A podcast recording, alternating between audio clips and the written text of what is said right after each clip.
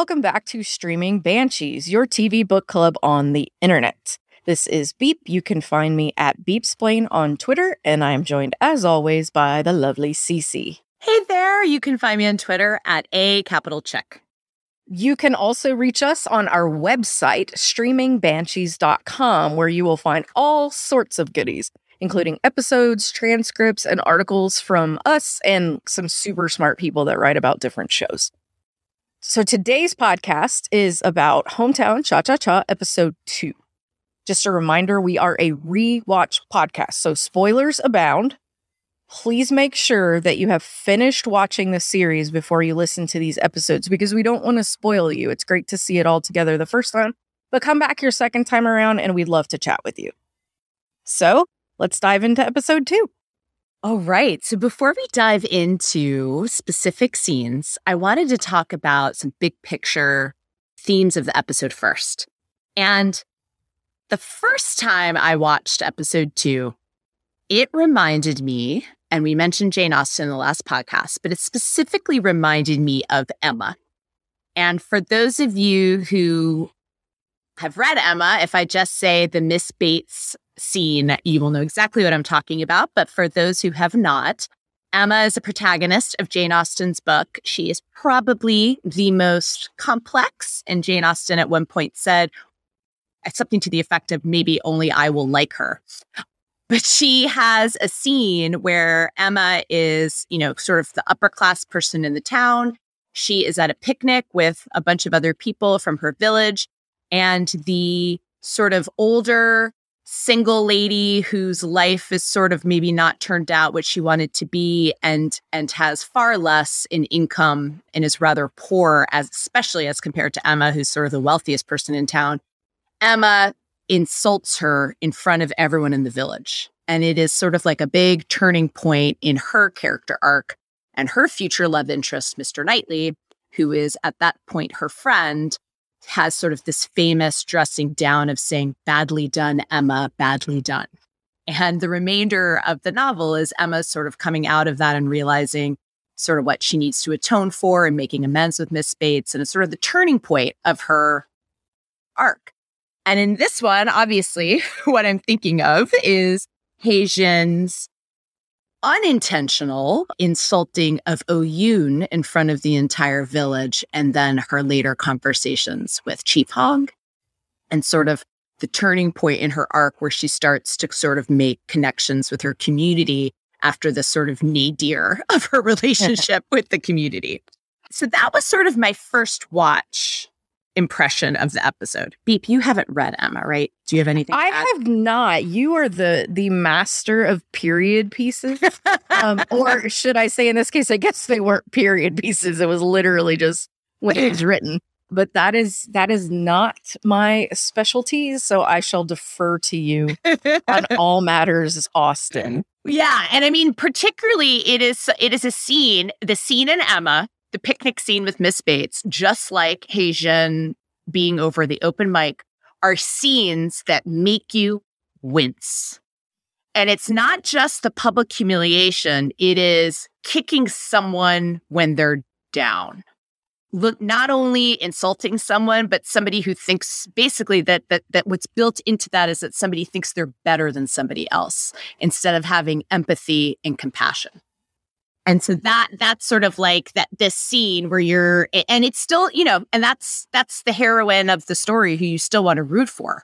But it's a real nadir in her character arc and it's kind of like that character at their worst. And so there's so much about the structure of that scene and sort of the public humiliation of Oyun and how badly Hei-jin feels about it afterwards and her interactions with Chief Hong that anyone who's I, I anyone who's reading Emma, I'm just in my head, I'm like, oh my God, this is like the Miss Bates scene.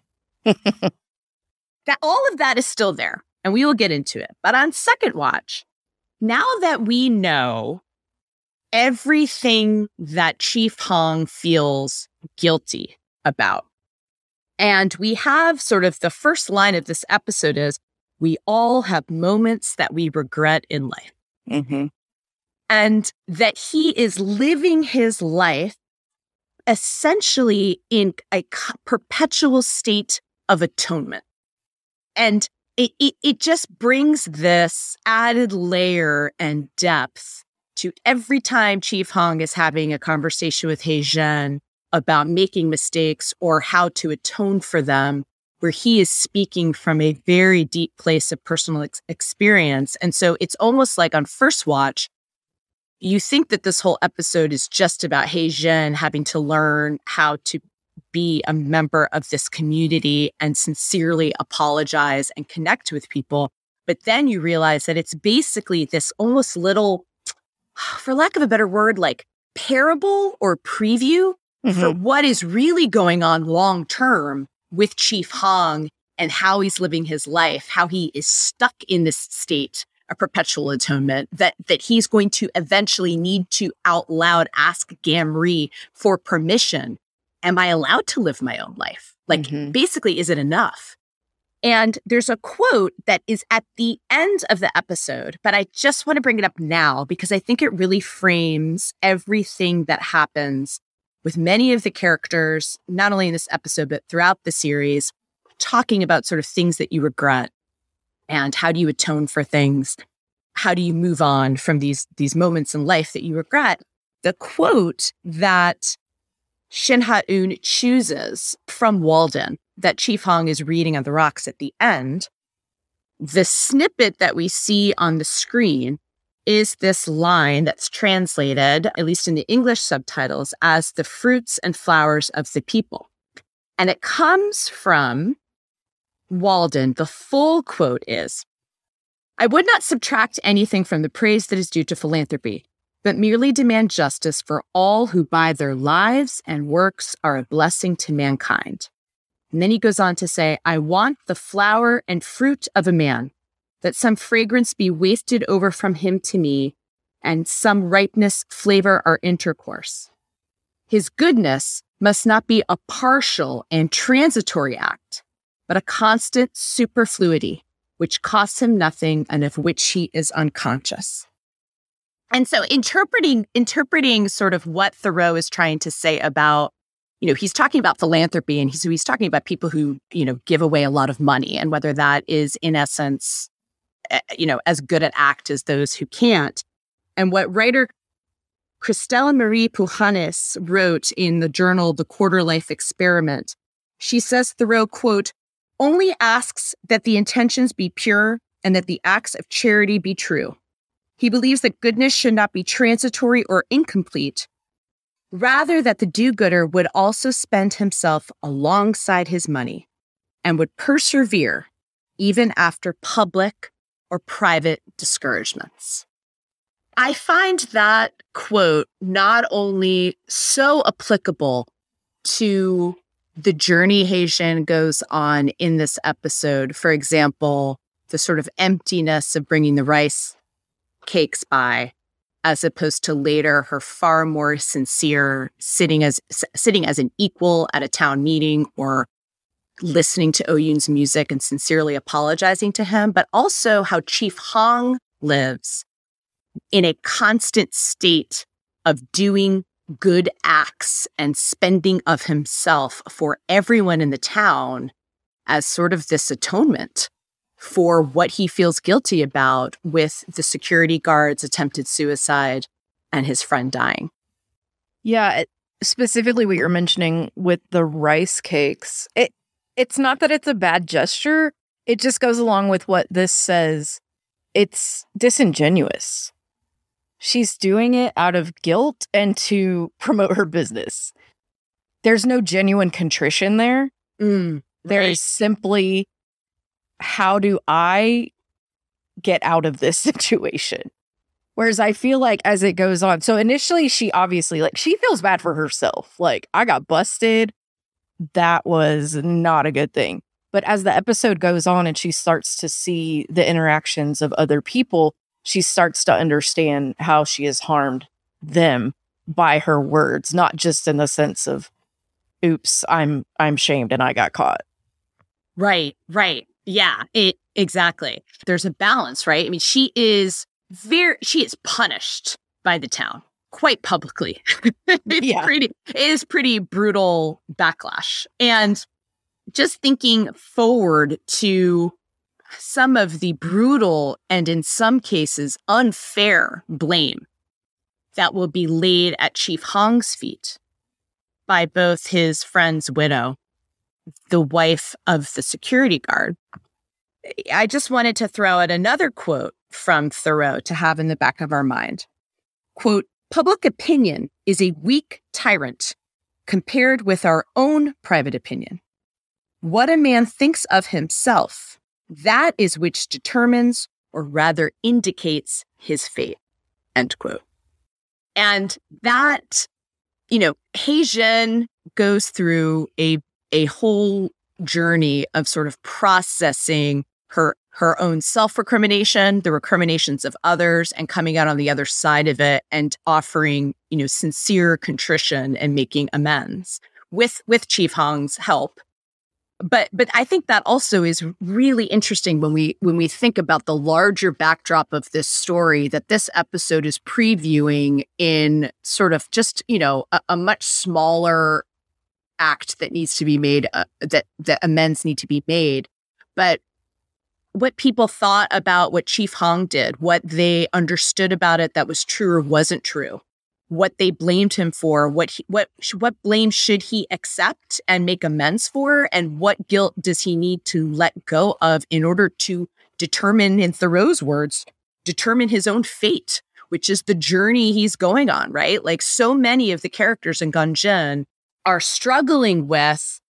How do I move on from the past? Whether it's something I lost, for many people, it's it's a dream that that wasn't that wasn't attained, whether that's a dream of a marriage or a dream of a music career or what you thought your life was going to be as, as an investment banker in Seoul. That I think that's such an interesting way to think about balancing, uh, you know, offering sincere contrition, but also that journey you need to go on for yourself to to forgive yourself and also sort of say like when is enough. Right. And to speak in fact, back to your point on Walden and, and his thoughts on philanthropy, that's something that I've gone through, that I've witnessed in my life very specifically as my great grandmother came to a place in her life, as, as many elderly people do, where she needed to live with someone else. She needed to be taken care of. And she had two children, my grandfather and my great aunt. One of them, my grandfather and my grandmother, they worked and they were relatively well off. So the way that they could contribute to her overall daily constant needs was to pay for things, to contribute to her medical bills, to split things, you know, that she needed purchased for herself versus my great aunt stayed at home and while they certainly got by just fine, did not ex- did not necessarily have a whole lot of extra funds. But what she did have was time. And she gave of herself. She cooked for my grandmother, she cleaned for her, she took care of her. And you look at those two things, and the issue is that they work together. Every portion is needed. And in my view, and even in my family's view, those things were equal you gave money. I couldn't give money, but I gave time. And therefore, this person is well taken care of. Yeah. And I just always think about that how they're, you can't compare them directly, but sometimes one, you know, sometimes time is worth more than money. And sometimes they just need to work together to make sure that that someone is well taken care of. Right. And I, was noticing, I, I was noticing in this episode how much Chief Hong gives to other people. And we should probably note it every time it comes up. And not only, you know, and he's only doing it, sometimes he's doing it for free, such as taking the photos. Other times he's doing it purely for minimum wage. But, you know, he transforms Haejin's apartment and her place of business, like with his own hands. And and how much he eh, or whether it is going to talk to Oyun after he is upset or going out of his way to save Haejin's business by guiding her when she is really floundering. every step of the way and how to make amends and what does she need to do to succeed in this community so that her business doesn't go under. He's constantly offering of himself. And so I, I find it that that quote from Walden that, that Shin Hae Eun chooses, and she said that she intentionally chose to put the book, you know, explicitly in Chief Hong's hands. And it is the final image of this episode to give us a clue not only to who he is, but why he does the things that he does. Absolutely. What I find fascinating about him, and I'm not sure that this has ever been brought up specifically in this way. In fact, I just thought of it. He certainly gives of his time, he gives of himself. He obviously, like you said, he works for minimum wage. That is by his own insistence. Many ways as a punishment to himself, he's doing that atonement. Mm-hmm. But in that same way, he's actually giving money to people, if that makes sense, because Absolutely. he's saving them money for all of the professional work that he could be doing. So in in his own way, he's actually giving both. Absolutely. I mean, when he offers to remodel Haejin's business for minimum wage, I was like, "Are you kidding me?" Right? Like, what a joke! That's I mean, that is not a thing. Yeah, for seven dollars an hour to completely remodel. Right. So he gives of himself in acts constantly and he is giving money right like so i mean every everything that he does in this episode from serving as a real estate agent to to remodeling to being a photographer to working in the cafe anything that is above minimum wage which almost all of those jobs would normally be paid above minimum wage except for perhaps working at the cafe although oh Yoon has made clear dude i'd like to give you a raise and, mm-hmm. and he's just like i like things the way that they are so all of that is literal acts that are gifts to people over and above their worth that is above minimum wage. Mm-hmm. Yeah. Yeah. So, I mean, my big picture thought on this episode, uh, the way that I kind of looked at it, is it's it's almost a story within a story because, as you mentioned, we don't even know what we're watching necessarily from Chief Hong's perspective. We're getting the idea of kind of who he is, but we don't get the why. But I love with the obvious theme of regret in this episode that we meet so many of the other villagers because we have this expanse of not only who is involved in everything, but they're not just side players. The the characters start to be realized. We learn things about them. We learn about, you know, divorce and you can just tell you there's the loss of a child and it's not even discussed, but you can immediately tell. And I think every time a villager is added, every time that the community grows from our perspective, it's just contributing to the full realization of the character that is Gongjin itself. And they did just an amazing job of this episode. Was very efficient to show we're all a group. This is a community, but each and every person has a part to play in it. And they're all bringing with them a past and they're all bringing with them regrets and things they struggle with and lives un, you know lives underneath that we don't necessarily know anything about yeah so let's jump into that opening montage again we we have this contemplative line about regret. We all have moments in life that we regret, and it's Haejin voicing the narration, but it opens with another romanticist montage of of the beauty of Gongjin, the water, the sunrise, again, firmly grounding us in this place.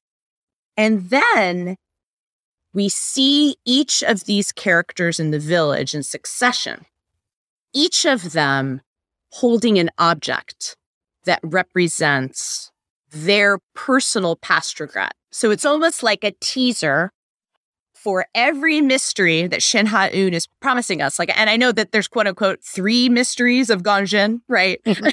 Who won the lottery? Why did they get divorced? And what happened to Chief Hong for those years? But but each of these objects represents a past regret that in some future episode we are going to learn about. And I was thinking about it. I was like, man, as you watch this montage, each of these objects, like to borrow a phrase from Chief Hong, they go as deep as Lake Baikal right? Like the stories as you go through, you've got Hajin holding the divorce decree mm-hmm. that is supposedly by mutual consent. You have Namsuk in her daughter's room, which doesn't look like she's changed a thing since her daughters died, mm-hmm. holding the Sailor Moon wand, which her daughter held up into her last moments and was the object that she was left with in an empty hospital bed.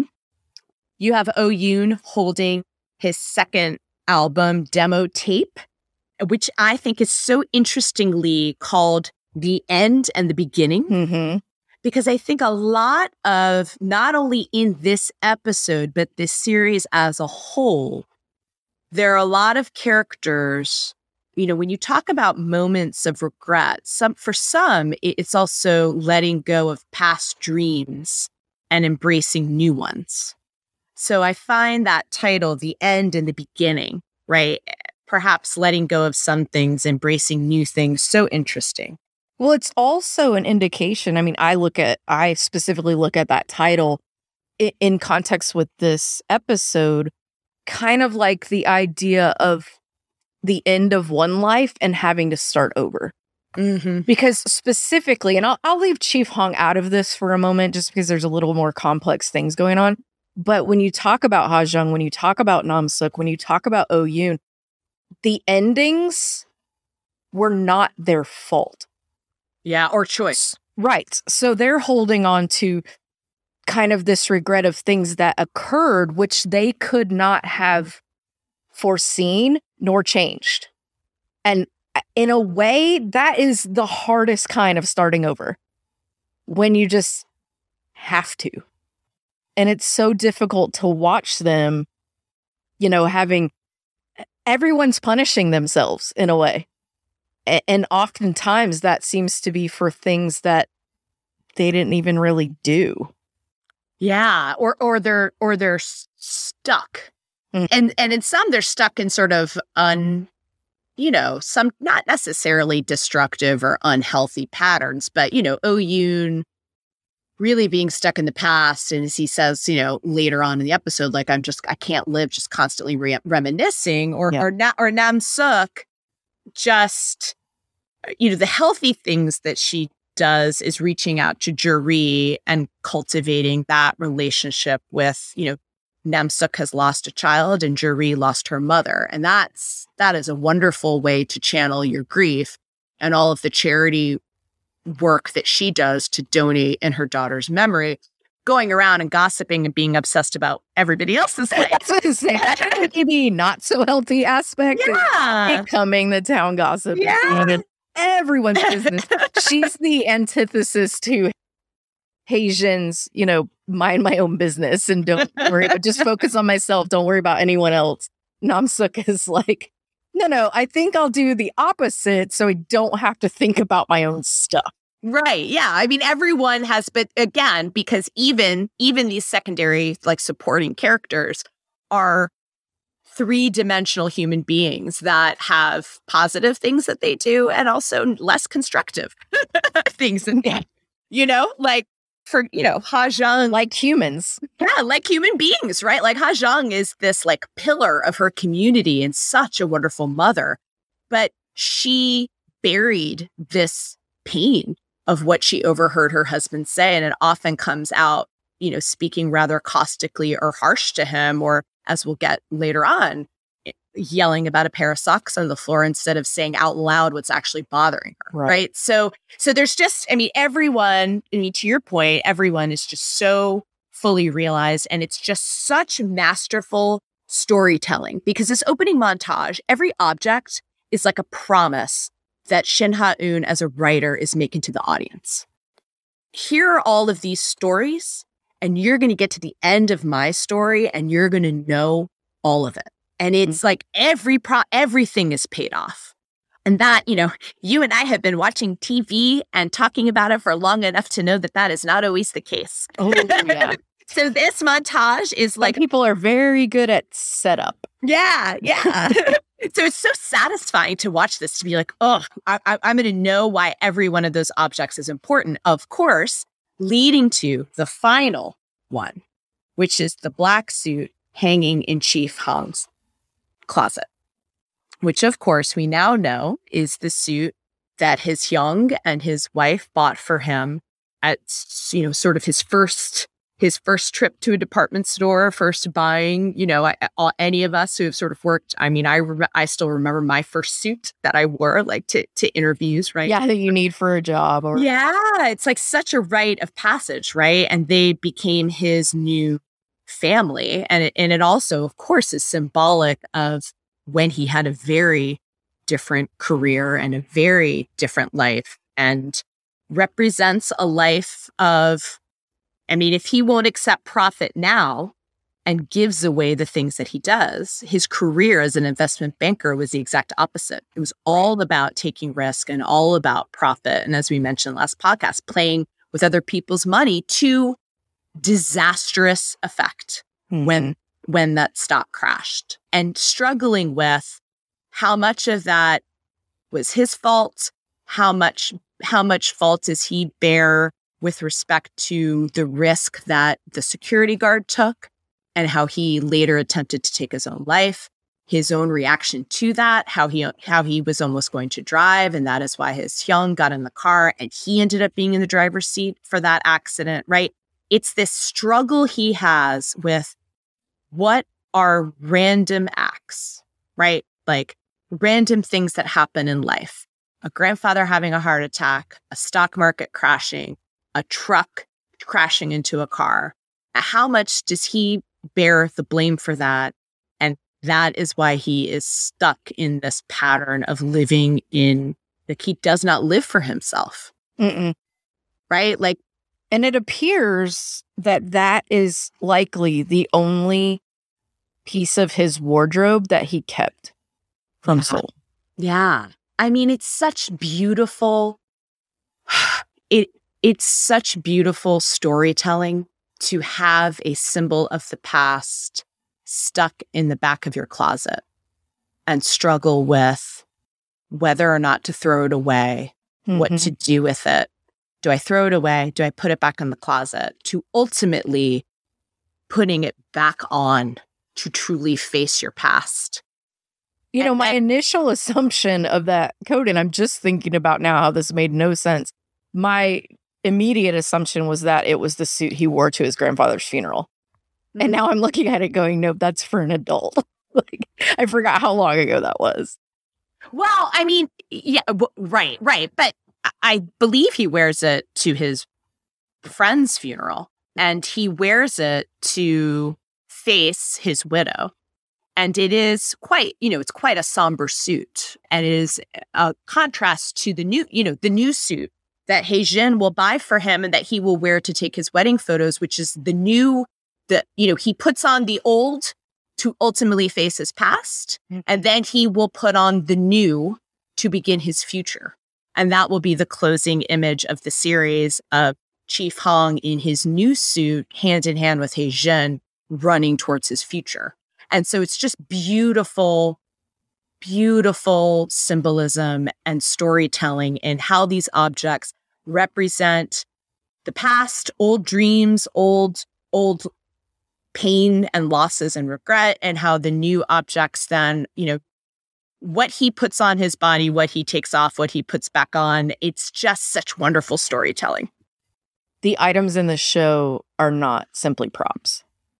There's a purpose for each one that is shown being close to somebody. Yeah. Yeah. So that takes us to this this episode, you know, it reminds me of all the old Katharine Hepburn movies where she's going back and forth with Cary Grant or Spencer Tracy. Just this frenemies. They can't, you know, Hae-jin and Chief Hong are like in orbit around each other. Mm-hmm. And they are constantly needling each other. And yet there is this like gravitational force.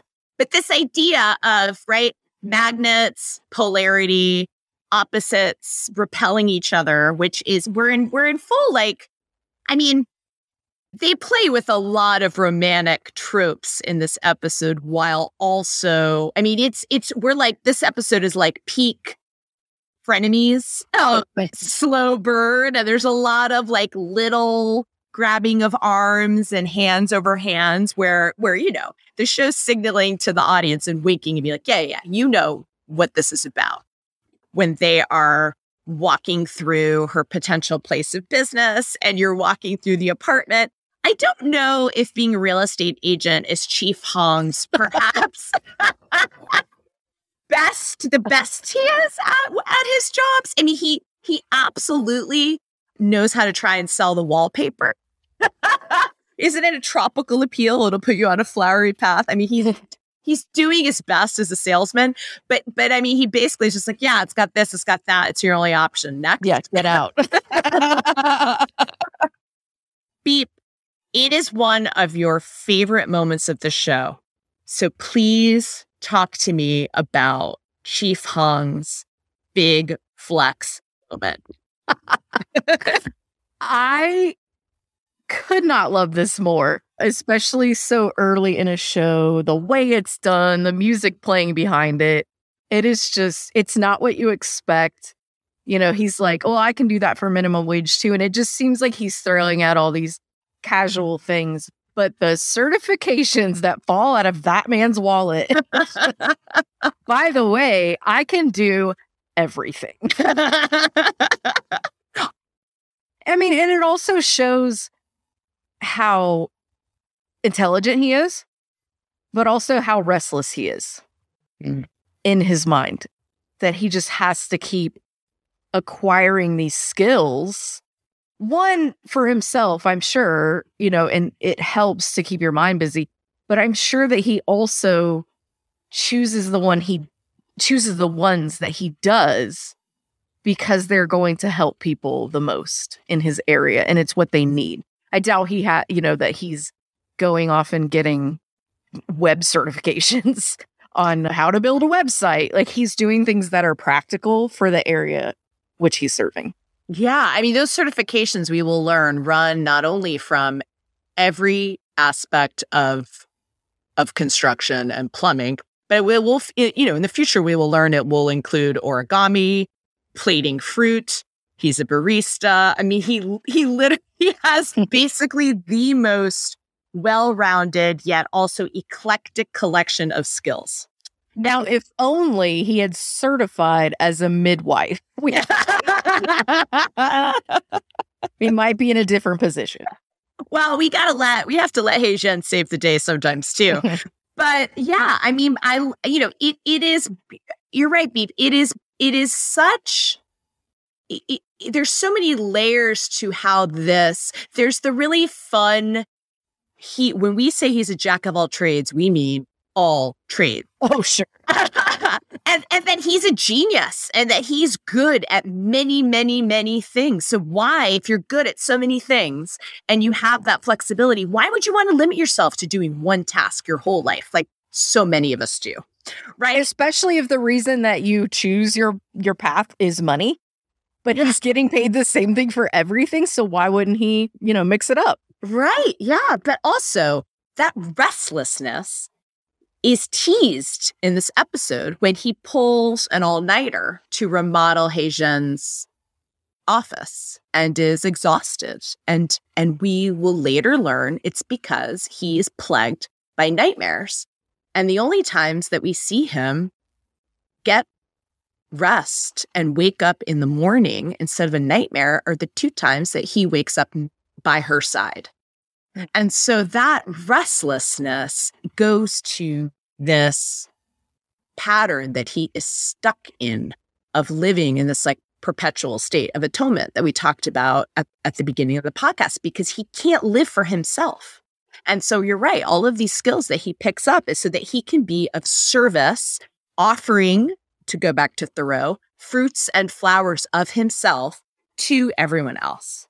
But, you know, so that, so there's so many layers to it, right? But just the comedic, I'll consider myself hired. Oh, oh that's the line of the episode. And then he just walks away with her mouth hanging open as he like runs his hand through his hair. I mean, it is such a ridiculous flex that you have to calibrate that so carefully, right? Because it's because she's been talking down to him the whole episode that this doesn't seem that that the audience is like fist pumping when he's basically like, yeah, I'll consider myself hired. And it's, it is a little bit cocky, but it's because she's been talking down to him the whole episode, right? Like he said nothing when they were in the apartment, he's like, okay, well, tell me your style. And she's like, oh, well, you wouldn't know anything about it, right? Spanish tile and Danish light fixtures and picking the most sophisticated, worldly, you know, everything's imported from abroad, right? And she's acting like he couldn't possibly know what she's talking about because he's just some country bumpkin. Meanwhile, later on, we're going to, he's actually probably even more worldly than Haejin. And he's certified in all of the things that she is talking about, but she's talking down to him like he couldn't possibly know about it, which is what sets up this flex to be such a fist pumping moment. And you're like, yep, that was cocky walking away. And I'm totally with you, Chief Hong. You showed her, you know? Yep. Making a lot of assumptions about people and especially him over and over and over she won't seem to let herself accept his role in in the community and all the things he can do. She just kind of sees him as, you know, a weirdo. Yeah. Yeah, and she's uh, she's making a lot of as you said, sort of snap judgments about everyone in the town including him. And he doesn't correct her as she talks down to him, he kind of like waits and bides his time and sort of, you know. well, and we know, we know that a lot of her assumption would come from the fact that she assumes if he were able to leave this place, he would have. Oh, yeah. And it also totally goes to class. Mm-hmm. She's assuming she's, a, I mean, you know, Haejin is a very intelligent person. And so I think eh, there's there's all these things that are tied up together, right? About class and status, right? So when she finds out that he's a graduate of the most prestigious university in the country, of course that goes toward deepening the mystery. Okay, then why the hell are you living here? Mm-hmm. But but also when he does all the math problems for her, it's also oh my like we are we are are my she finds it intellectually stimulating and attractive that he's smart. Now that is because you want a partner that you can be be your intellectual equal and you can spar with. And I don't think that that is necessarily like classist. I think it's just wanting somebody that you find intellectually stimulating, right? Absolutely. And that that's attract that that's attractive. You know, the fact that he's doing all these math problems on the table is attractive to her. But there's also all of the class and societal expectations that Haejin is going to have to grapple with, with bo- that are both the product of how she was treated at university, but also having to put aside what will my friends think about this guy who's my boyfriend, or if I stay here in this small town running a clinic instead of returning to Seoul as most of the people who went to my university or I graduated with would do. So right. all of it's wrapped up and there's like good things about it, about why she's so attracted to him because he's so smart, but she's also got to unpack what are other people's expectations. Well, since we know too from the epilogue here that he's been drawn to her from the very beginning, and obviously there's some sort of an attraction there, I think that's part of why he's so standoffish from the very beginning. It is no matter what she would have done, he would have tended to be that way. It's only amplified because of her actions. Because he's living in this world, you know, we've already said of atonement. He doesn't believe he deserves to love, but she makes him feel something. Mm, so he's like, mm, no, I better stay away from that with a 10 foot pole. But he can't. So the no, way it's impossible. Right. So the way he deals with it is by this is the beginning of doing things for her, acts, helping her save her business, or restoring her shoes or all of the things constantly. He can't help himself and he expresses how he feels through acts, yet always trying to keep her at an emotional arm's length. And it's, you know, until until he finally until she finally pushes him to a breaking point mid confession scene where he literally just can't help it anymore. You know, so so yeah, it's just so because he is as helpful as he is and as much as he, if you just think about everything he does for Haejin in this episode, from making her home beautiful and a place that she would like to live, to transforming her office to a place that she walks in and she's like spell, you know, like, wow, he did a really great job. This is amazing, you know, to saving her business by not only guiding her through all of these acts of contrition, but also putting his credibility and his reputation with his community on the line by recommending to them that they should go see her at her office. All of those things are all of these things that he does for her while in his personal interactions with her being quite still standoffish. Like she hasn't chipped away at those walls yet. Sure, his actions come in stark contrast to him mocking her about the office being near the mountains. well, yeah. I mean, you know, he's just like, he's like, wow, you're exhausting. She's like, no, I'm thorough. Right. There's all these like back and forths of, you know, right now they're in the magnets are turned upside down and they're bouncing off of each other until they flip. yeah. She's thorough, but he's thorough. Oh, yes. No, don't be. Yes, I love that pun. All right. So that takes us to when he shows up at her house at night. And I love it because man, Chief Hong has a lot of jobs that, you know, somehow lead him to Haejin's house at night. Mm-hmm. but yeah, but again, just like the last episode, you know, we're obviously going to get the epilogue that re- reveals that he's the little boy, not only in the photograph that she sees and is drawn to, but is res- is played a part in her most cherished photo with her family. Again, they cut from Haejin putting the frame on her desk to the doorbell then ringing. And again, the boy who made her smile is the one that's at the door. So mm-hmm. there, again, there's all these like editing clues as they're building up that reveal this scene is has so many callbacks that I mean, you know, we we marvel a lot at what Shin Ha-eun has done, sort of big picture thematically, but there's so many things that come back from this one kind of annoyed at each other. Where you know, I think it's interesting that you know that line, "You uh, doth protest too much." Mm-hmm. Like when they figure out that he's older than her, and so he's like, "Don't you dare call me oppa," which is, you know, a terminology that has a lot of different meanings. But basically, don't show me affection, and they have like goosebumps, and they're like, "Ew," and you're like, guys, you really are talking about it way too much. but he's our middle schoolers level, okay? Yeah, but he's also going to go on a whole journey with that term because boy, is he going to be thrilled by when she calls him that in front of her city friends. but they will, they will circle back to it at the end of still being like, "Nah, you just can't call me that." so, but what I love about the passcode to her house is here is something where you have on like on, on one level his birthday is the passcode to his house. He puts it in just kind of like that's the first thing that comes to mind for hers. What we will learn later on and will be a clue for the audience as to how Haejin is feeling under the surface is she will never change the passcode to her door. Mm-hmm. And when she's drunk, she will be yelling it out loud because she she is still using his birthday as as her as the passcode to her own door. Like she never changes it. Even even as like weirded out as she as it is when he leaves, she never changes it. She could have immediately changed it. She doesn't. I love that in her surprise, she is so mortified by what that is. She tries to just give it back to him as if she could get in the door without it. He's like, like, um, you need it to change it. Yeah. Like, oh yeah, wait, no, I'm smart. I get it.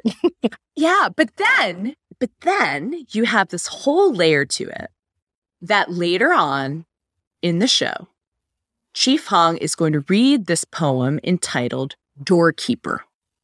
And we talked about two podcasts ago about how Chief Hong's house, his quote unquote cabin, is both a physical place and a emotional state of being for mm-hmm. him. And he gives her the passcode. She Haejin's going to go on a whole journey when it comes to knocking on his door. She's going to go from trying to leave something at his door without knocking on it to knocking on it when he is sick to someday using that passcode to just walk into his house to sit and be with him and hear his story.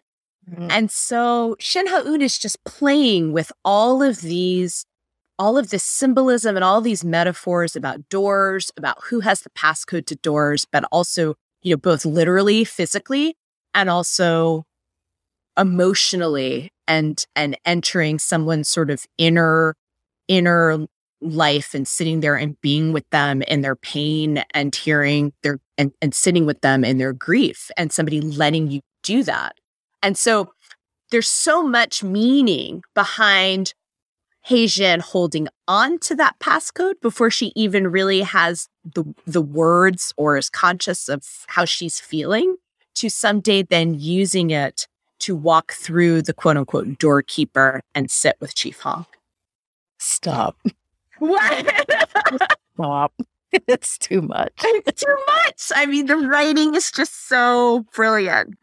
I think it's so interesting the way when Haejin walks through the town and notices the portrait at the photography store of little boy Dushik and his grandfather, and she's drawn to what she calls sort of like a mischievous smile we not only this flashback that we see at the end of this episode, but we know that she went back after that meeting on the beach and drew pictures of that day.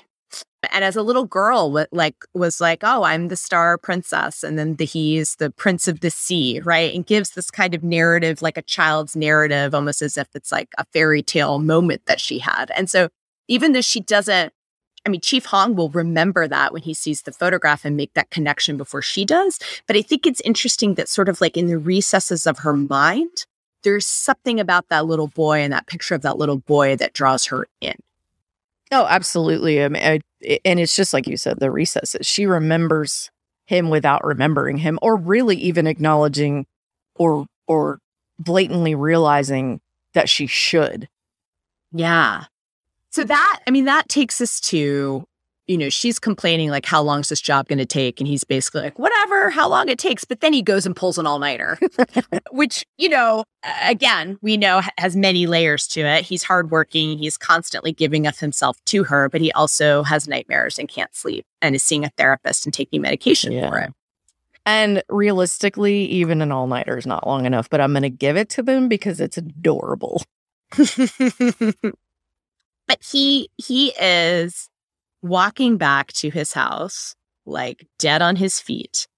And yet the way he lights up when he sees Gamri and the grandmothers is just makes my heart explode.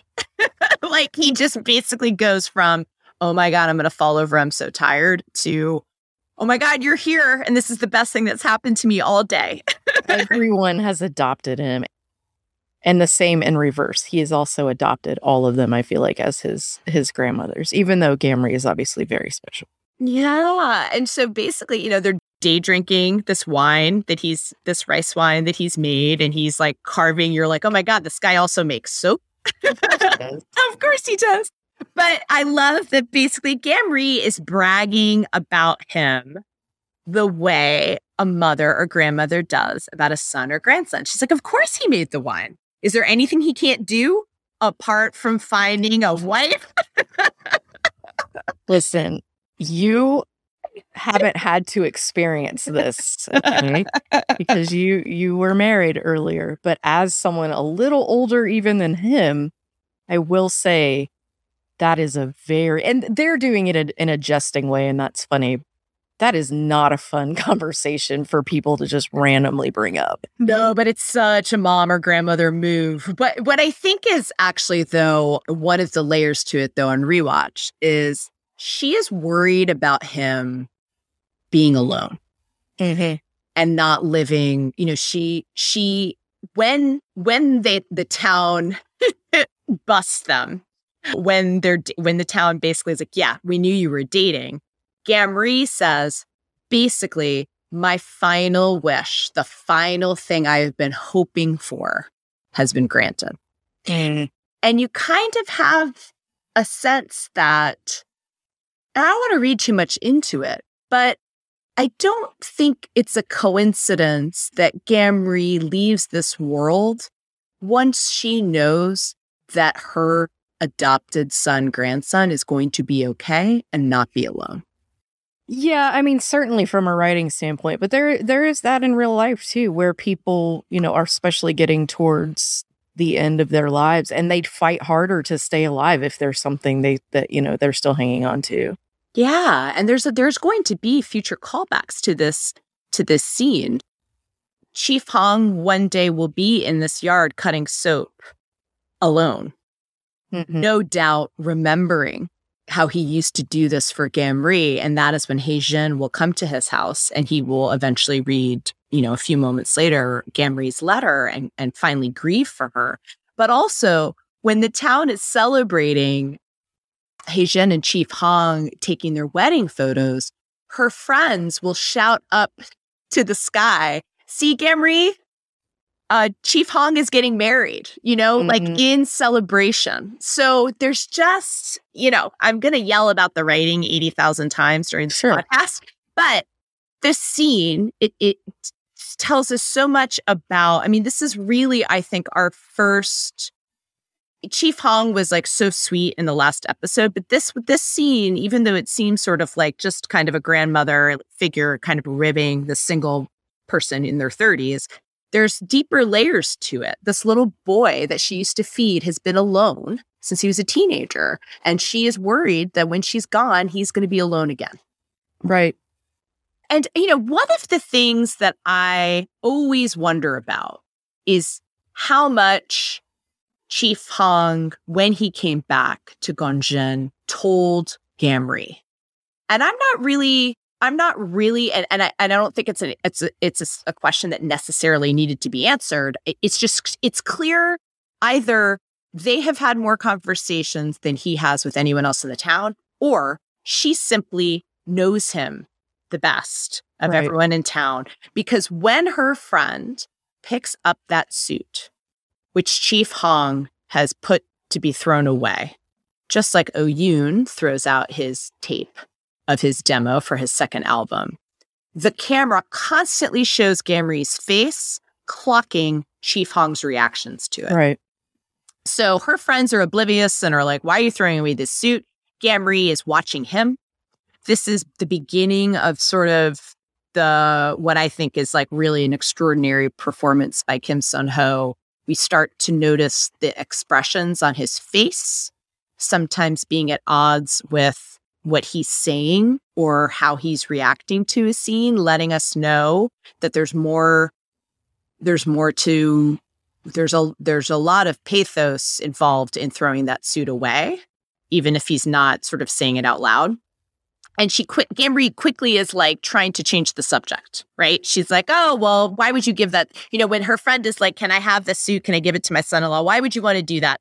Uh, let's get back to the soap, right? Yeah, she's for sure clocking that that's not a, an acceptable resolution to this for him. Right. And he doesn't want anyone else to have it either. Mm. And not out of selfishness, but just out of everything that it represents. Right.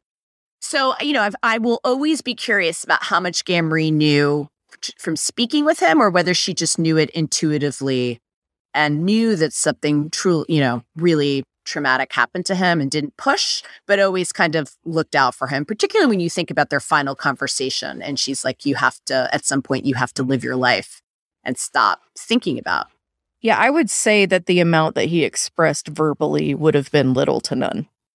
Yeah, but she knows. Like, of course, she knows. Yeah, she knows something, and she knows more than anybody else in the town. And you know, with you know, I think Haejin notices quite a lot about Chief Hong as well but Gamri certainly seems to know him.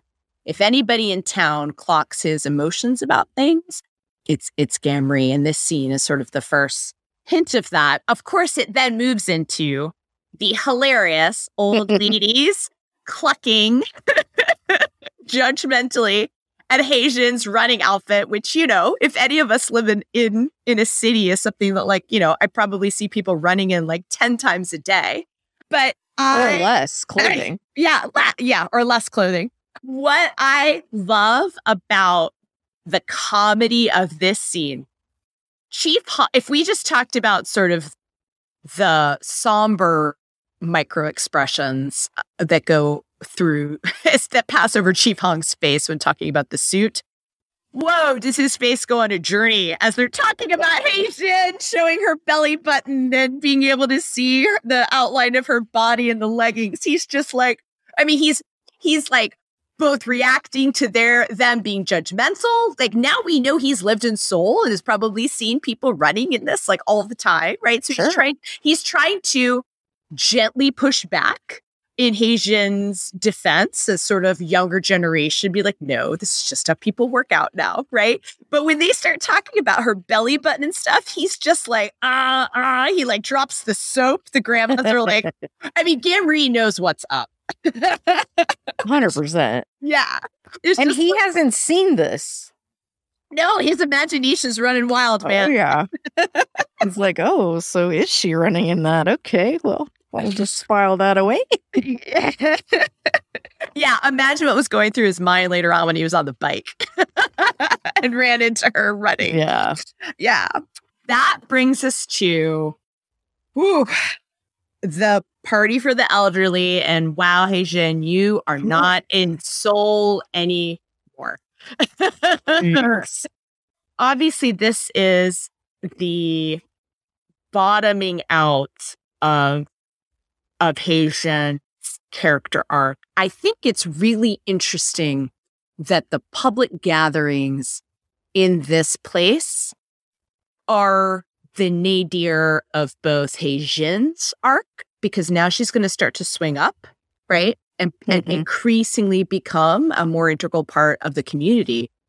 But at the end of episode 14, this is also where Chief Hong is going to be publicly publicly humiliated and outed in front of the entire village by mm-hmm. another outsider from the security guard's son who works with director Ji. And so this is again sort of this this pu- there is a public humiliation and then there are consequences that have to be dealt with in the community. And I just think it's interesting that we have these two bookends for It's Haejin in episode two, and it's going to be Chief Hong in episode 14. So again, if we can just be very appreciative of the writing and the directing, you have Chief Hong walk up and he's taking photographs with a camera. And he says that no, he is not taking money for this job. There are so many different ways that Chief Hong with the camera is going to be paid off, and the dialogue in the scene is going to be paid off later. So, first, we will find out at Gamri's funeral that all of these photographs that he's taking is basically a gift for Gamri because she saw at somebody else's memorial photographs like that and wanted her life to be recorded in that way. So he's here at the party for the elderly taking photographs, I think presumably for Gamri. Mm-hmm, sure. Just, just like he later is in the flower field, etc. Even if somebody else asked him to do it, I still think that yes, it would be for her. Yeah, he's not taking money for it. So it's not like it's like for the town or for like the town newspaper or something like that. Right. Second, you have this moment where Haejin is like, don't take my photo. I value my portrait rights. and he's like, don't worry. I have high standards. Yeah, but- she's trying to flex on him in a little bit, and he just slaps it down. So I mean, yeah, but the final scenes of this show are him in all of her taking photographs of them for their wedding. Mm-hmm. Like one of the final images of the show is that beautiful from a distant shot in silhouette of him bending down to set up the camera and she's standing there in her wedding dress and and they're taking portraits together. And it's just like if you were Shin Ha-eun writing that line, you must just be chuckling to yourself of how you're going to pay that off at the end. And the director just nailed it. It's just one of those things where you're just like, oh, this is so good. the way you pay it off, right? Yeah, I would have to walk away like giggling profusely if I had written that. yeah. And then, but then the other thing too is the camera what I mean, one of I mean, there's many, many, many things that I love about this show, but this show is my favorite love triangle in all of television. And I hate love triangles with a passion. Hate them. Hate them. Usually. The cameras, the camera is how he's going to save director Ji when he almost falls off the pier and is what they first bond over. Mm-hmm. Is is his old fashioned, you know, manual camera with film rather than digital. And that is the like foundation for for the friendship, right? That Chief Hong eventually forms with with director Ji, which has a again, to Shin Ha-eun's credit, a life and substance of its own. And so you just have all of these layers, right? Like this is a place where we are going to have significant ruptures with the community for both Hae-jin and Chief Hong. And and all of this symbolism and and and things that we don't know or Shin Ha-eun is going to pay off about Chief Hong with his camera. And you just I just sit there like, it's like a two minute scene, beep. I mean, it's like it's crazy. Beep, talk to me about the train wreck of Hae-jin sitting mm. down with the villagers. This is so painful on every level, from every point of view. I I mean, after we were speaking about this, I just couldn't imagine. I kind of went back through a couple times that stuck out to me in my life where I was thinking, oh my goodness, if either that person or that group of people heard what I was saying in any given moment, I would just shrink into a hole and die. Yeah. She has no, it's like no filter. No, whatsoever. no internal edit and no, I mean, we had, you know, we talked about this before the way for better or worse, things fly out of Hae-jin's mouth. And sometimes it's brave and it's a good thing and it busts things open emotionally. Here, you're like, it's not that, it's not that most people haven't had those kinds of petty thoughts right? Whatever they may be. It may not be specifically like the luxury brand of shampoo that you want at a grocery store, or uh, you're annoyed that the tile is cracked, or there's a hole in the screen. It's just this piling on of unbelievably petty complaints that also happen to hit people in their weak spots. You know what I mean? Like, you know, she's saying, you know, she's saying this to Ha-jung in front of her frenemy Namsuk you know, like all of the way that it plays out, you know, sort of the way she recoils at the food in Gamri's hand when the thing that Gamri prides herself on is her cooking and feeding people. It's just so. Painful. Oh, a small town grandma's gonna feed you. Yeah, it's so unbelievably painful. Um, and it also goes kind of right to the heart of, you know, the original montage and and pokes right at people's past and the things that they're already aware of in their own lives and yeah. just piles onto that. You know, as you're watching it too, it's really lovely on rewatch, you know, because for example, when Yoon Kyung is so insulted, you know, like you came to my store and you didn't buy anything. And instead of Hae-jin kind of like finessing that, be like, oh, I was just looking around, she just flat out insults her basically like, well, I just couldn't find it. Your podunk local store didn't have what I needed. So I just ordered it online in front of everybody. Yeah. And this is a woman who is already not feeling appreciated at home by her husband, is pregnant with her second child, right? And and you just like what flashes through my mind is the compassion the Hae-jin is going to have to stoop down and tie her shoelaces someday in that store. Or I mean, for goodness sake, deliver her baby. but you know, but it's just such a spectacular train wreck where you're just like, oh my God, stop talking. It's like the kind of embarrassment you feel like while watching like The Office. Mm-hmm. you know? Please, um, God, Michael, just shut up. Yeah, just oh my God, stop talking. And all of it is so steeped in in, you know, class and and the urbanite thinking they're better than the people who come from the smaller town it's just exploiting all of these divisions that exist on the surface between all of these people. The And- interesting thing about this too is how she can't get away from this. She is not visiting. She is not, she's in a position now, especially having opened her business. It's not like she can leave. She is just so stuck and, and has, she's going to be forced to face this. She can't just run away and hide from it. Yeah, and it's not just social. It's it's her it's her career. Yeah, she's alienated everybody. Yeah. And it's just wow. what you know, one of the things that I thought was like a kind of an interesting detail on on rewatch was there's this moment where when she first sits down with the grandmothers, Gamri talks about, you know, just kind of acknowledging like, wow, you know, women women can be dentists now. In our generation, we were so, you know, I mean, if you think about somebody uh, who is Gamri's age, and sort of like no matter what country you're in the, the differences and the opportunities for women to be able to have their own careers and to, and to get that kind of advanced education.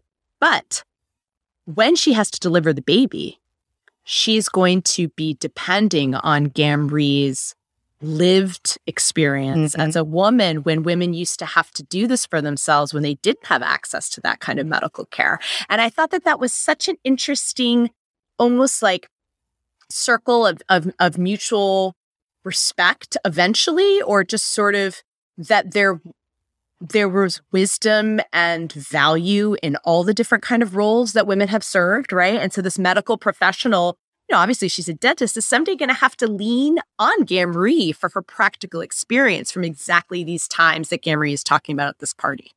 Yeah, which is in contrast to this sort of classism and elitism, and I'm better than you because there are many different types of education. And that's where along the way she sees, oh, well, I didn't receive that kind.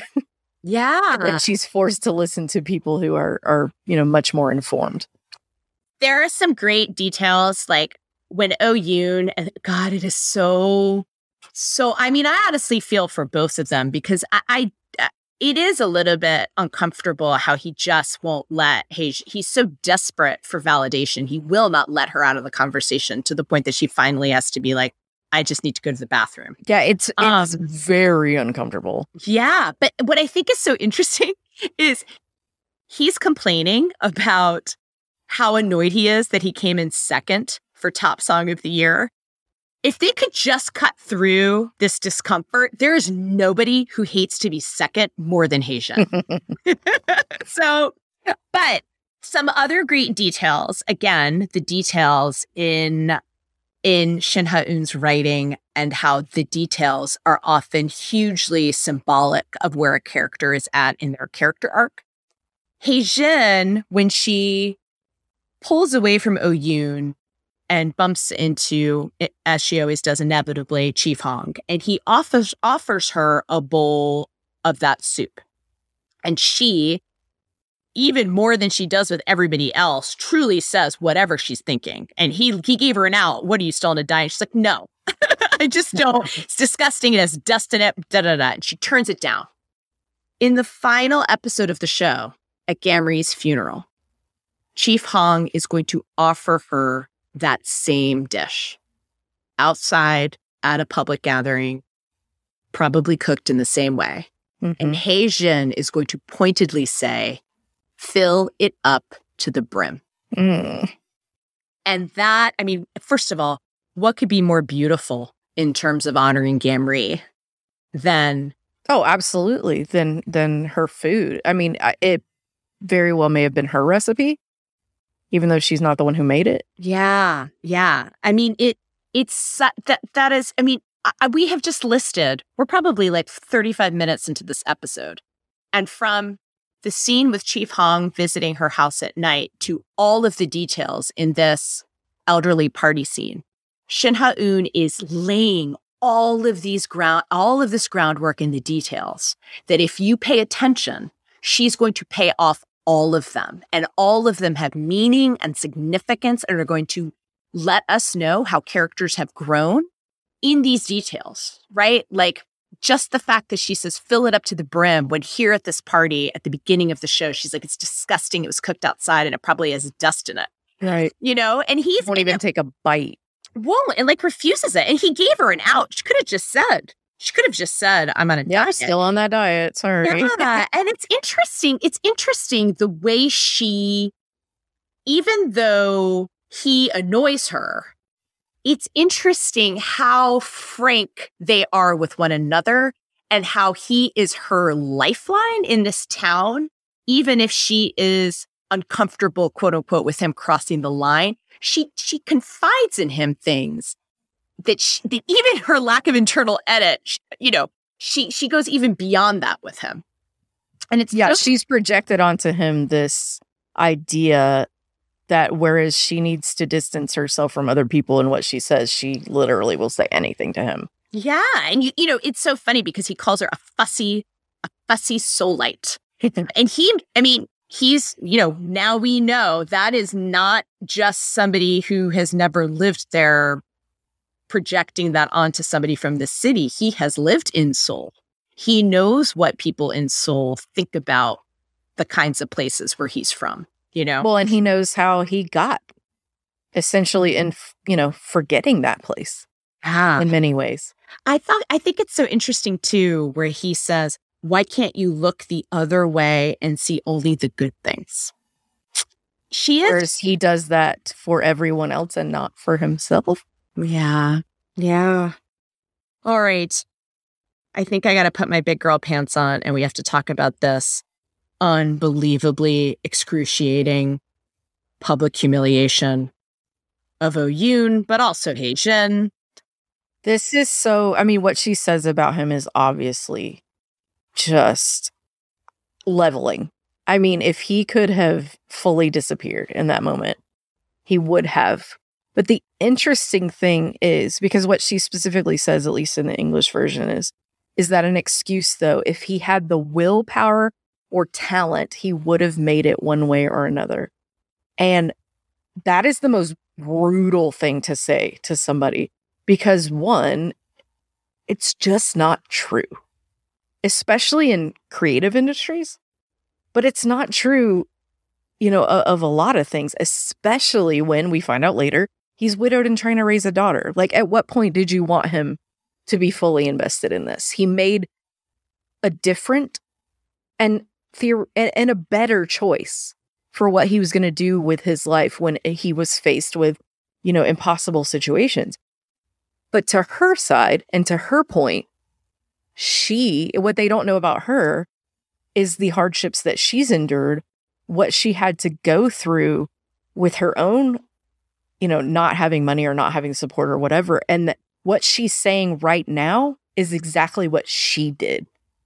Right. She had the willpower, she had the follow through, she did whatever, and she made it as a dentist. So she's simply projecting that path onto other people.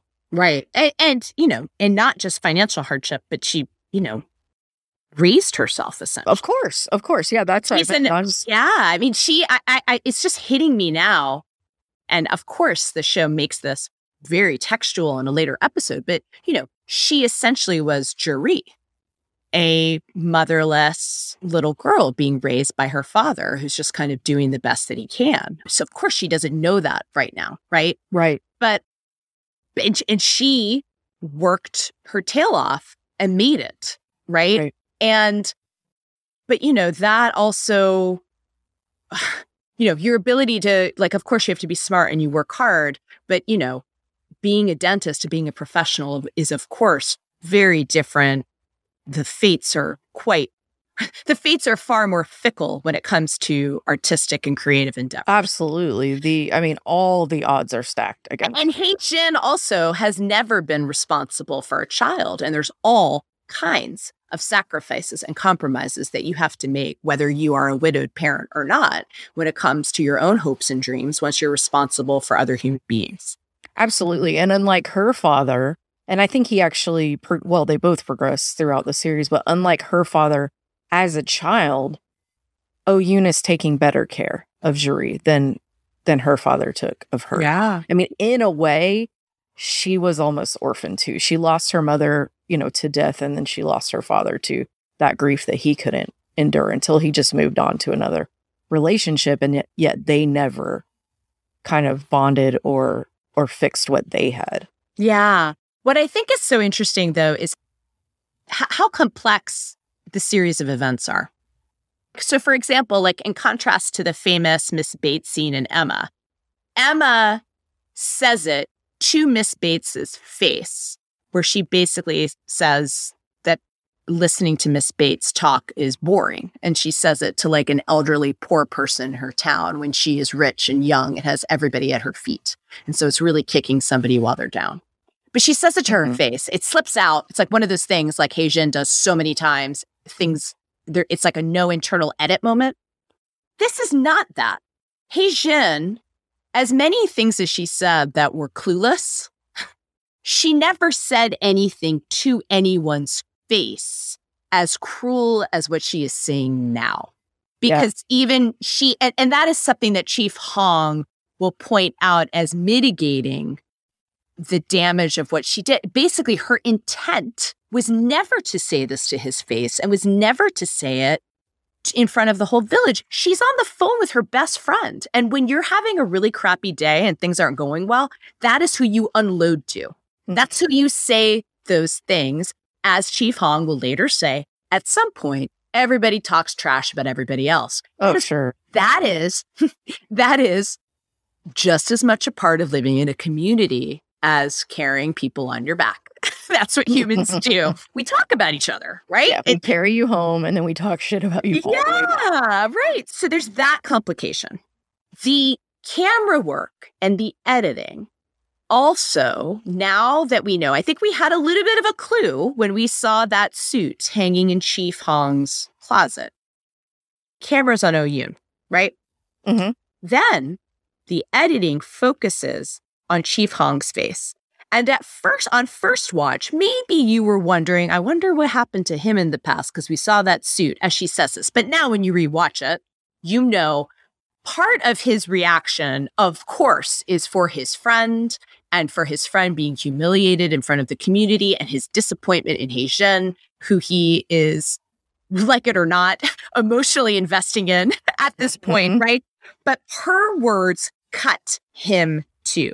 She says, while the camera's on his face, living in the past when one's present is in shambles, that's only what cowards do. Oof, and that, it, I mean, that's a brutal word.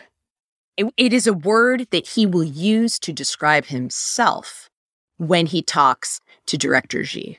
I'm not brave and honest like her. He will stand in that very place, get punched in the face, and be called a coward who hides in front of his entire village. In sort of his worst case scenario of all of the things that he thinks about himself being said out loud in front of his entire community because he's hiding here. Mm-hmm. He's hiding here. He's hi- this name, Chief Hong, right? I mean, the whole mystery of his name, when you hear his name in this place, is what will trigger his past being, you know, dragged out in front of everybody. So- right. Because this man has been around him for months by the time, you know, they reach this place. Yeah. And he had no idea what his actual name was and how he would be connected to that gentleman's past. Yeah. So I it's just incredible the writing and the editing and the focusing in on Chief Hong's face, the foreshadowing of what Hae-jin says. And I also think it goes to explaining. I mean, as you know, as I was saying, like I think that at, on first glance, you could you could understand Chief Hong's emotional reaction and extreme disappointment in her for all of the things that make sense, both in her and on behalf of his friend. But what she says also cuts to the quick because she's saying out loud what he already thinks about himself. He was already earlier today, he was, or within the recent past, was looking at that suit and trying to throw it away. And later on, he'll say, like, I couldn't even throw it away. Yeah. Stuck in the past. She's not just saying mean things, mean things are bad enough. She's actually saying things that people already think about themselves, even if just in passing. the their own fears. She's expressing their worst fears about themselves and their lives out loud in front of the whole community. Because Oh Yoon will say everything she said is true. Mm-hmm. So there's two things that are again the series of events and people's emotional reactions are so complex. What what the town doesn't see is that when Mi Son says, Yeah, but unfulfilled dreams, like I feel sorry for him because unfulfilled dreams can really take up space in your heart. Hae-jin hears that. You see her face sort of soften as she thinks about that. But of course, nobody else sees that reaction. Right. And it's too late. The Yeah. damage that she doesn't even isn't even aware of is done. And it's interesting to see that conversation from both sides because Mison is not she's not really invested in any of this. She's listening to her friend just totally pop off because like you said she's had a bad day or she's just frustrated she doesn't understand you know what's going on. Doesn't want to be there to start with. Doesn't really understand why she has to participate in all this. And so she is just, she's popping off in every which way, saying whatever she wants. And Misan is like the voice of reason, which then it's interesting to see that she's absolutely willing to hear. Yeah, I think her shame when she walks out.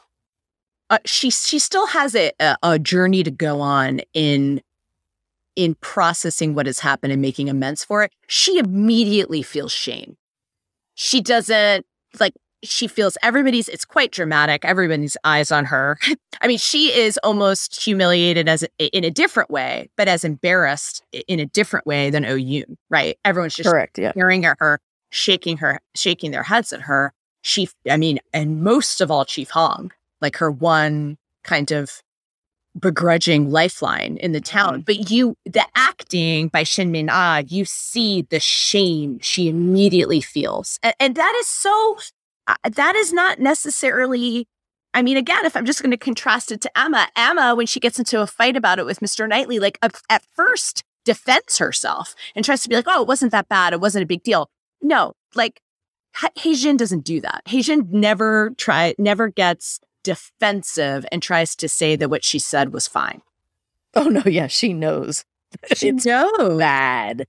And what I think is so like, if we can just shift quickly to the fallout where Oh Yoon walks off and he's by himself, you know, Chief Hong has a lot of interesting, to varying degrees, close relationships with people in town. You would say, perhaps, of course, I mean, you would say, of course, Gamri is who he is closest to, followed maybe by Ha-jung. Mm-hmm.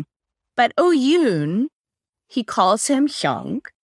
He has several in depth, although of course, you know, even when Oh Yoon is trying to get Chief Hong to open up, he cl- he shuts Oh Yoon down. But Oh Yoon is at least somebody who's close enough with him to try Right. in later in later conversations. But I don't think it is a coincidence that when it comes to being publicly humiliated about definitions of success and how you live your life, that Chief Hong is the one that seeks out Oh Yoon to come to talk to him about it. And when Oh Yoon is like, you know, everything she said is true, right? Like I'm pathetic and my career was a failure and I'm stuck in the past.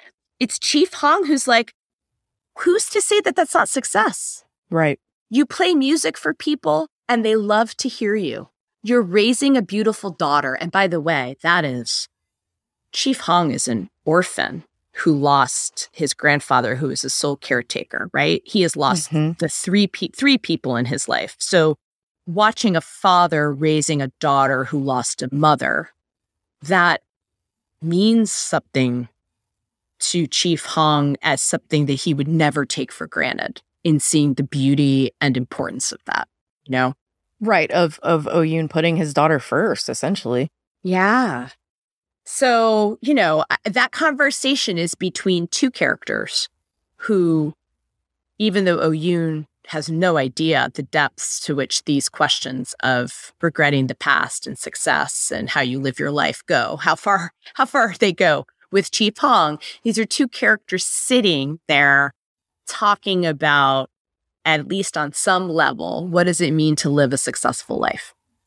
Yeah, and that's something I think that we all at some point have to grapple with and I think has spurred, you know, the pandemic has spurred so many people to do it at the same time, which I think is unprecedented in you know, te- in technological culture if you will, that we've all kind of reached that point of okay, what's actually important to me? What are the things I can let go of? Because we've been so kind of alienated from people in general, the the opportunities we do get, it's okay, who do I want to spend time with? And who can kind of go? And it's really fostering and acknowledging those close relationships. And I mean, and that's just something that she did in the show. Shin Ha-eun, the way she wrote it was just kind of to have everybody grapple with this in a certain way. And it's it's so timely. Yeah. I mean, this conversation between Yoon and Chief Hong goes back to all of those big themes, back to Walden, uh, back to all of these questions of like the art of living well. Like, what does that mean in defining success? And yeah, I mean, to your point, Beep, if, if you were going to use sort of the language of this show, before the pandemic, many of us were like Hae-jin in the opening scene of this show, running on our path mm-hmm. running on our predetermined path. And now we've all been stuck in our cabins. And that is when, and nothing has worked out, whether it's like, you know, working at home or all the plans you've canceled or the ways that you used to spend your time because it has all been interrupted and we're in this huge timeout. It's like forcing us to, in some ways, it is traumatic. And in other ways, it's good to think about it. Sure. And take that pause. But like, what do I want my life to be? Because our, because our straight and determined path of constantly running has been interrupted. So it's a, it is a time when a show asking these questions could not have come at a better moment for anybody watching at home. Absolutely, because now it's forcing us. It's not forcing us to do this, but it's a good way to look at it that he has asked her, you know, why can't you just look the other way and only see the good? And so that's us having to grapple with okay, what is good? What is not? What can I keep? Or what must I keep? What must I get rid of in, in my life? And it's so it's just, it's cool the way that parallels. I, I mean, not that this is a cool time, but it's neat that that parallels what we're all just absolutely forced to go through right now. Yeah. So if we can cut to what I call Chief Hong's Mr. Knightley badly done Emma speech. before he arrives, before he rings the doorbell in what what is it like his 10th job of the episode as a delivery man of packages she to, to just pick up on what we were saying before in terms of the shame that Hae-jin feels she's sitting there in what i find personally a very relatable moment lamenting me and my big mouth mm-hmm. And her shame initially is 100% about her. Yeah. Which I think is normal. I think right. that, you know, that is that is normal. And especially with what we know of of her motto, but so much of her journey, just even specifically in this episode, is about, okay, wait a second. How did I affect other people? And right. what can I do about that? Yeah. I mean, because she's she, what she's doing is posting the employment ad for a hygienist. So when she's like me and my big mouth and is like freaking out, she is understandably, as somebody who's just moved to a new place and is opening a new business, freaking out of like, I have just screwed myself. Yeah. Yeah. Yeah. So societally, financially, I mean, she basically just did everything that she had done in Seoul. I mean, she just blacklisted herself in yeah. every area. Yeah. So, so, but then when she comes to the door what what I find so interesting about this is this Chief Hong has a lot of things to say in terms of giving her advice about how she should act or interacting with the community. But what I find so interesting about this and why it really sort of, particularly on rewatch, kind of raises your antennas about how what she said about being stuck in the past and being a coward really seemed to cut him to the quick. Hmm.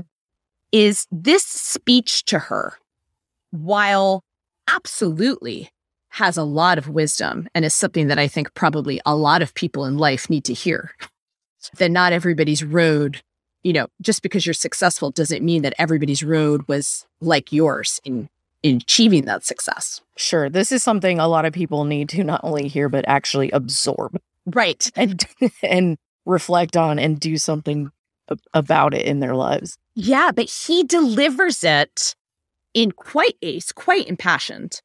It also, even on the first watch, felt personal. Absolutely.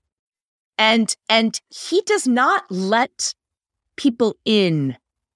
I mean, that is the entire struggle of this series. And so I, I find it so interesting that what she said really struck him to the core, that he feels the need to respond to it. And ostensibly on the surface, it's about Oyun, but it's not just about Oyun. But then when you rewatch it, there is this really interesting layer of how much, of, of course, and we're going to unpack it line by line. How much of it, of course, is all of the things that are the result of what Chief Hong has experienced in his life, but there's so many things that he says to her that he doesn't know about her life. And she just, I mean, she initially is like, I don't have to sit here and listen to this, but she does. And she doesn't, def- she absorbs it. And she could have defended herself, and she doesn't. She just listens, takes it in, and doesn't fight back. And I think it's really interesting the way she absorbs this recri- these recriminations from him. So, first thing he says to her, You think you're better than everyone. Beep, do you have any thoughts about that given the flashbacks that we saw of Haejin in college? I mean, this is so difficult because, on one hand, I think by her current actions, that that's true. That's a fair assessment she she does act that way even when you go back to her dismissal of her original boss now don't don't misunderstand me she was doing right and had integrity and that boss was horrible but kind of what gave her the right to speak in that way she she has no outward concern for for either a person's position or where they might be coming from it, it looks like this is true. But, but to think, I mean, that she was kind of nerdy and dismissed by so many people. And her boyfriend, you know, throughout college was just an absolute piece of garbage. Not only mocking her, but speaking down to her as if he were better than her. So I feel like she's come up in the way that she pulled herself up by the bootstraps was not only to a level of success financially, but it does go back to this class system. And so she's talking, you know, it has already mentioned willpower and hard work. She, she kind of does think she's better than everybody at this point because that in a way is the sips the system she was working within. That's what she knows. And she, wa- I mean, she's worked so hard to attain that. Absolutely. You know, to like be in a place where she's not going to have a boyfriend like that. To be in a place where the way people spoke to her in university, there's no way that she's going to receive that kind of treatment. Yeah. And what I think is so interesting, Beep, is that with respect to the boyfriend, if you remember the scene that we'll see in flashback when she walks into the club, she it it it plays out a little bit differently, but essentially she was in Oyun's shoes at one point. Mm-hmm. She overheard her boyfriend talking to a group of people, putting her down when he thought she wasn't listening. And this isn't even that that wasn't even who that wasn't even essentially a stranger. No, that was friend. someone who is supposed to love her and she's hearing it. Yeah. So she has to know on some level how devastating this is. Yeah. And so much of what he puts her down specifically for is just like he calls her pathetic that she only has a few pairs of clothes, like one pair of shoes. Like he's really, it's really about class and money and how many things she has, which is yeah, and so, status. Yeah, it is so fascinating when you think about how important clothes and what she wears and how she looks is how important that is to Haejin because it's like, you know, when she goes out and she buys that that pair of high heels and wears them no matter if they cut up her feet and give her blisters, it's to prove to like going back to that moment of humiliation. And so I think mm-hmm. it's so interesting that this you think you're better than everyone is so complicated when it comes to Haejin because yeah. She has been in that in those shoes of humiliation, like Oh Yoon, at the hand of somebody else, like as you said, that was supposed to love her. And so much of what she's done and continues to do is to prove him wrong. Mm-hmm. And to percent, it's all wrapped up in this idea, in in the concept of materialism, and that that's how you have worth is the things that you have because that's specifically what he was going after her for. Right. And in contrast, you know, as we said, Chief Hong, who at this point is accepting nothing above just the bare minimum to get by, right? And is like giving everything away because he lived the extreme version of materialism, which is like, you know, I, I, private equity or hedge fund, whatever he was working in, that that trading and that profit off of other people's money is like the most glaring example of capitalism. Mm-hmm. You know? So the next thing he says, you worked hard, got good grades, became a dentist, simple speed bumps. Okay. So much to unpack for both of them, right? So on the surface, this polar bear and this penguin, he's assuming he doesn't know anything about her. So he assumes, okay, you know, it's hard to it's hard to be a dentist and yeah, you have to study hard, but you know, she appears to be wealthy. She's looking down on everybody else. So he I think he is assuming that she has somehow had a different experience of how to get there into university than he did. When in actuality, both of them were either on scholarship or scraping by working tons of jobs just to be able to afford it. He describes it as simple speed bumps. Like we know that Chief Hong, even, even as a teenager, had already experienced losing both of his parents and then his grandfather before he even gets to, to college, right? And has mm-hmm. experienced, like, we'll hold off on everything that happens later when he describes going off a cliff. Okay.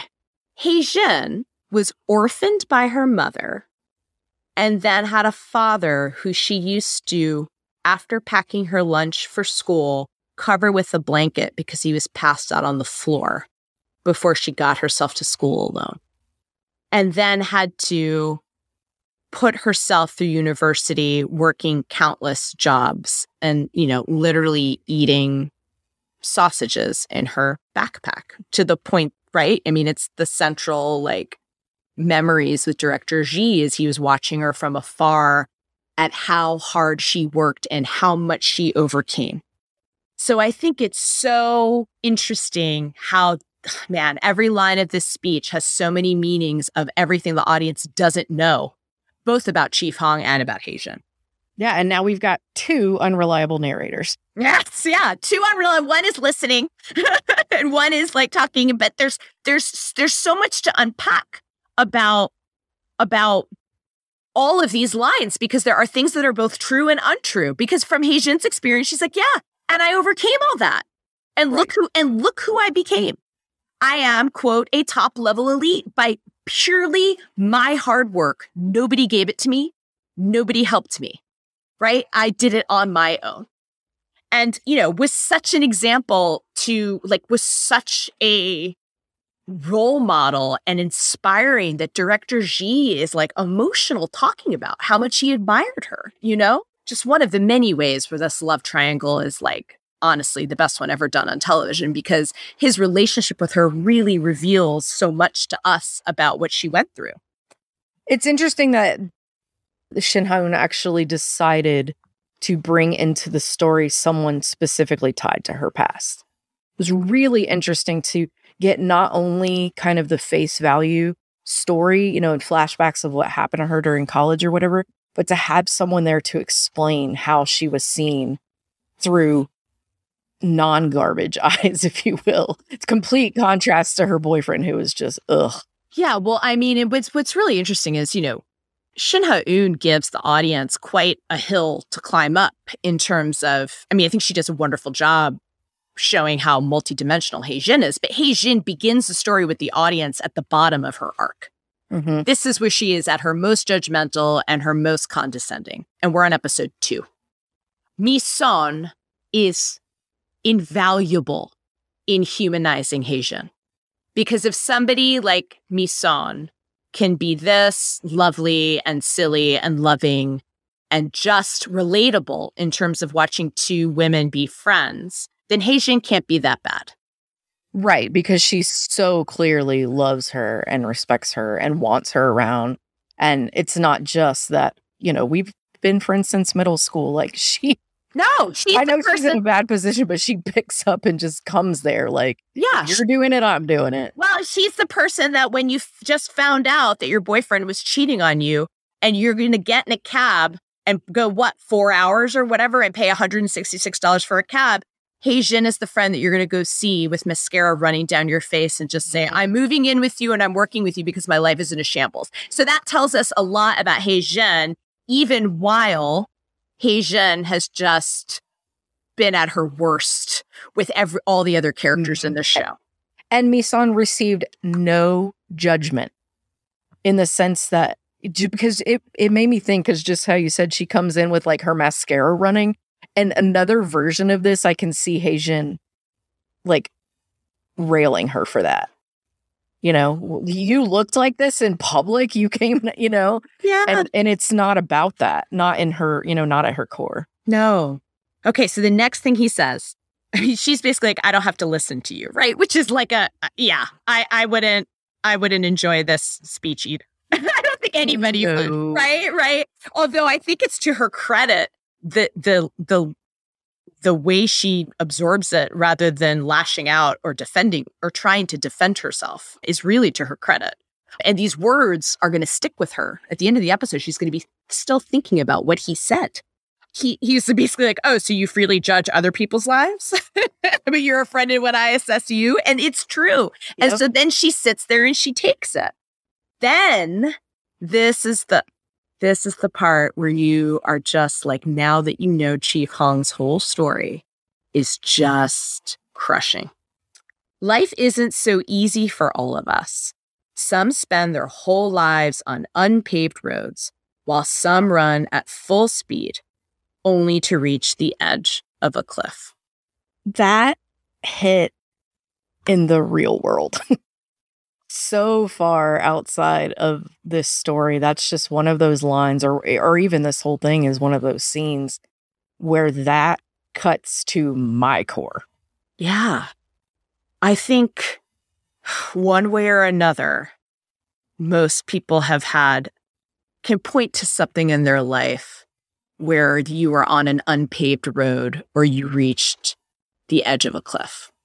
Sure. And every time we have things that hint towards this judgment and and empathy and things like that i can i can never get the conversation from ted lasso out of my mind where he's talking about you know and it was in that moment that i decided you know i you don't know what other people are going through. So the i would always be kind. That's what i can give. Right which is you know, the reason why we're walking, the reason why we're talking about these two shows hand in hand, because this is the entire structure of all of the mysteries in this show that Shin Ha-eun has constructed and hinted at at the beginning of this episode from all of the villagers through Chief Hong is we don't know what is going on in their lives. And so casual cruelty, not being empathetic, not, you know, not trying to put yourself in other people's shoes. Even the audience during this scene doesn't know the true meaning of these words for either Haejin or Chief Hong. Right. Right. The narrative structure in and of itself puts at the center we don't know what has happened to these characters. And that is all she's going to write about. Because what she's telling us is that is what is so important in your everyday life is to think about before you interact with people, maybe what they went through that day or what they've gone mm-hmm. through in their life and to choose empathy and to choose kindness. And it's just remarkable to me. It's not only the subject that she's writing about, it is how she chose to write. Because how many, you know, there's so many shows that put mystery right at the center of it, right? Whether it's like a crime procedural or sci-fi or you know, lost, you name it, right? that that makes the the big reveal, the mystery, the puzzle box show. This is a puzzle box show where the puzzle is only what happened to these everyday people in their lives that we that they don't know about each other and therefore is driving them to say things or act in a certain way and also for the audience watching them. So you may think things about Haejin and Chief Hong and the way the things that they say or the way that they act on first watch of this episode. But when you go back and rewatch it and know their full biographies, you will understand why they reacted in certain ways or their motivations for the things that they're doing in a different way because of the way she structured the narrative. Oh, absolutely. And the way that it happens, you can tell as we go along, you find out the basis by which everyone's actions are formed and the and the things that that have been so crucial in that development.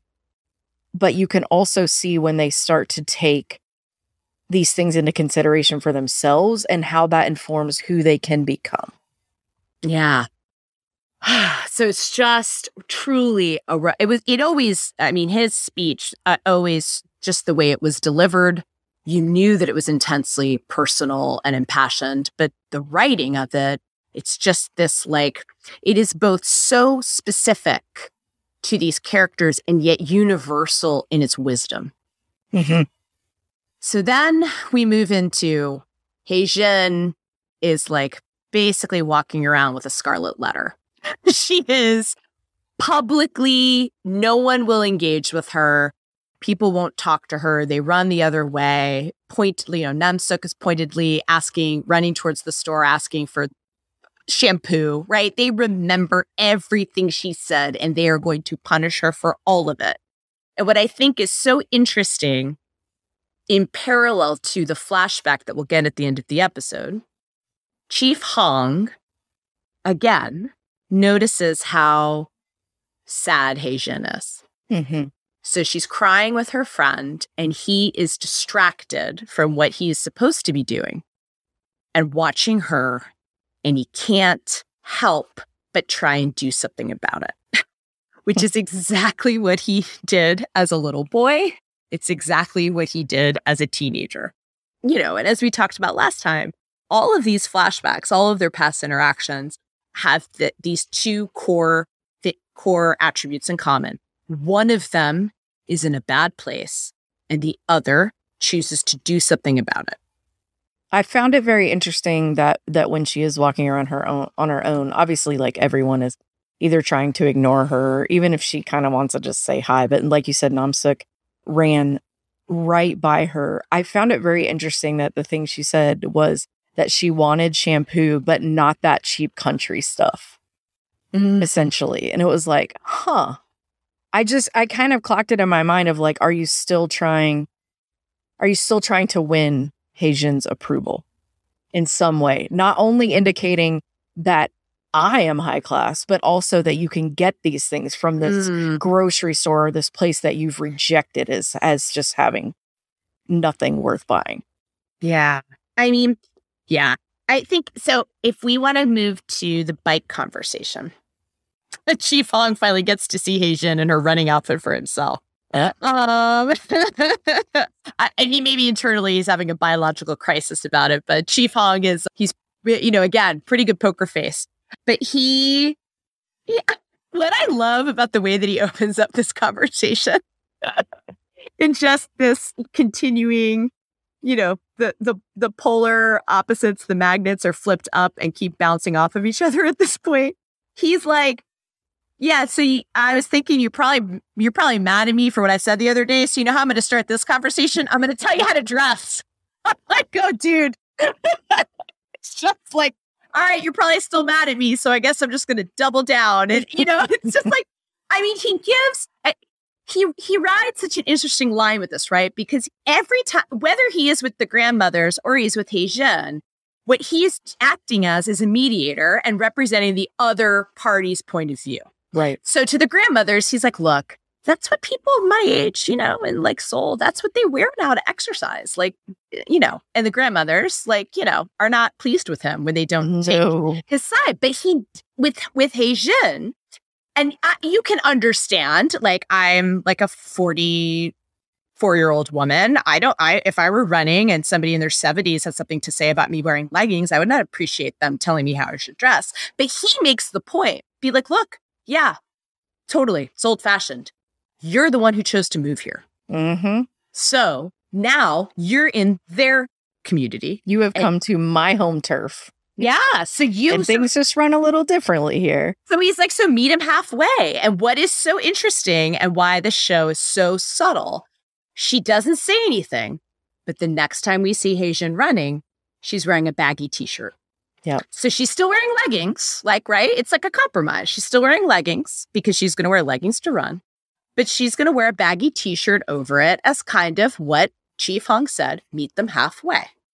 And the show is so, you know, never forgets these details. They're not going to hit us over the head with it. It's just going to be something that happens organically that you can you can either note or not as a, as the audience, but but the show's keeping track of it, right? As these signs of of Haejin's becoming a part of the community and and being changed by it. You know, not completely, but she's becoming a member of the community and compromising. Well, and I love to see the way that this episode is subtly showing kind of the different ways that he acts with her versus other people. Because we've already talked about she will say anything to him. I feel like she would have said all of the stuff that she said on the speaker directly to him were anybody else not, you know, not watching. But the interesting thing I found about these two exchanges was he did not give anything whenever he was talking to the grannies. He just defended her. That's how it is. It's not, you know, a big deal. She's not doing it against you. It's fine. But when he comes to her, he has a more nuanced approach of, hey, maybe there's a little bit to give here. Yeah. And he, I mean, all of it, all of it is he's a member of that community. All of the choices that he makes to help her from giving her advice, unsolicited or not, about how she runs, what she wears, which, you know, maybe on first watch, if you're a feminist, you're like, dude, you don't have to listen to him about what you wear. But when, the, but the perspective he's coming from is you're the one who's, you're trying to win these people over as your clients. And I'm, I, as a member of the community, am telling you, you're going to have to meet them halfway on this, whether we agree with it or not.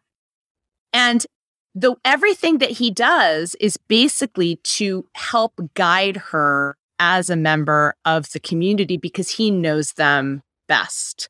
But it's, it treats this entire it treats Gongjin again as a character because what it's doing is the story builds it as a complete ecosystem.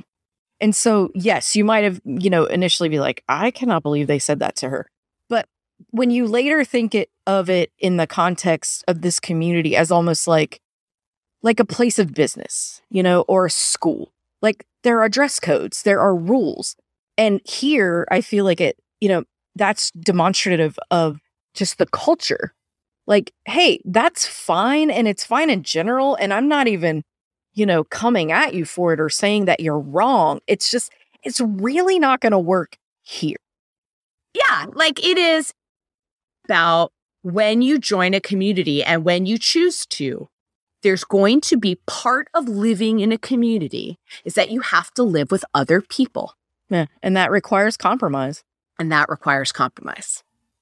Uh, what I also think is interesting is there there is this poignancy now to Chief Hong advising Haejin and saying things like, We all make mistakes.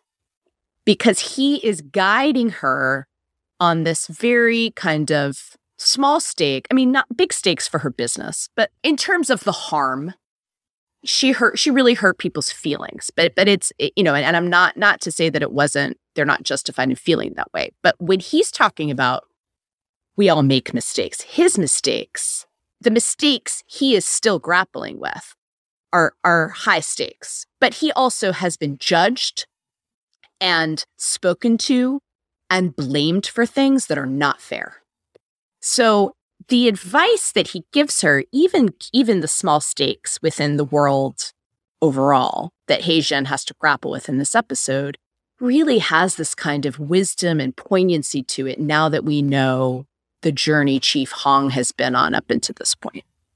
Especially when the place he came back to hide has also heaped all of this conspiracy and controversy and gossip on top of him. Yeah, he know. I mean, when he's like, you know, they're all talking about us anyway. Later on, episodes from now, when Haejin is like, "So are you aware of all the rumors?" He knows all of them. Of course, he does. So you know, nobody knows more about receiving blame, trying to atone for mistakes, and the things that people say behind your back or to your face that are not fair than Chief Hong. And so it's really kind of, I mean, I always was found it moving all of the ways both with her and to her, but the things he's doing behind the scenes to help her, I always found them really moving and kind of like, oh God, I'm really loving this character. yeah. But loving that she doesn't know it all the time. Right. I mean, not, I mean, he does so many things to not receive credit, whether it's emotional credit or being paid. But but there's just this real poignancy to the way he advises her through this small crisis that now we know is born of very very high stakes life and death mistakes. Mm-hmm. And what I love about the way that he approaches her, whether she knows it or not, you know, and when I say approach, I mean what he how he approaches what he's doing for her in, in the background, is that no matter what it seems that he might think about her, you know, that she's shallow or that she thinks she's better than people or, or whatever, even without knowing everything that she's been through, because of all the things he's been through, he thinks that she's worth saving. And the way that he wants to do that is not by running, you know, he doesn't want to run her off. He wants to assist her and help her integrate into this community because he sees that she could be an asset. Right. And God, that's so lovely, Beep, because honestly, who would understand more that somebody deserves a second chance than him? Even though he's not really truly willing to give it to himself fully. I mean, he does in baby steps. Right, uh-huh. but it's it is a gift he he grants to other people with that, you know, with abandon. Yeah, but he also does it one of the things, and this just occurred to me, the way that he does it is so that the person that he is helping is not in, indebted to him, meaning whether it's the groceries that he buys to bring to the town meeting for Haejin, he's like, you're going to pay for it. And and you know, there's a lot on this cert, right? I mean, he's like, yeah, you're you're wealthier. It's it's your thing that you're making up for. Why shouldn't you pay for it? Right. But also, it's if she pays for it, it keeps her at an emotional distance because she's not indebted to him for it. Right. We're square. We're square. Same with the shoe. Mm-hmm. Ah, I found it on the street. What she, you know, if she knew that he rescued from the ocean, went on YouTube, did it yourself to like totally rehab, you know, spend freaking days rehabilitating her shoe, she would be indebted to him. Right. So he, oh, he is helping her, but always in a way so that they are square and to keep that keep her at an emotional distance because at some level he is uncomfortable with how uncomfortable she is making him. and he's trying to shut it down because his life is is not it, it is not about the future. It is not about opening up yourself to people. It is not about having relationships. It is about keeping people at a distance and atoning for the mistakes in his past. And that mm-hmm. is what his life is. If we want to talk about sort of like just to pick up again on Chief Hong throwing this, trying to throw the symbol of his past in the garbage, what he finds is Oh Yoon's cassette tape in the trash. And there's a beautiful parallel that we actually won't know until many, many episodes from now is we won't know that just like Chief Hong rescues the tape from the trash so that he can turn it into a digital file and Oh Yoon can then go on his own journey of reconciling the past with the present and the future. Chief Hong also doesn't throw away that suit. And so there's just this like, he's clearly processing his own relationship with the object that represents his past as he is doing this for Yoon. Like, I think he's going to regret this. And the way that he does this for people, I like the way that this is used. He, he needs, to some extent, Haejin's support later with this, but it's it's cool that they've shown along the way by the time, you know, he's having to really reckon with himself that he's learning to do or learning to accept for himself the things that we've already seen him do for others. Yeah. He doesn't run and give that, you know, file to to Oyun right away. He kind of sits on it. He he mulls it over and he waits for the right time. Mm-hmm.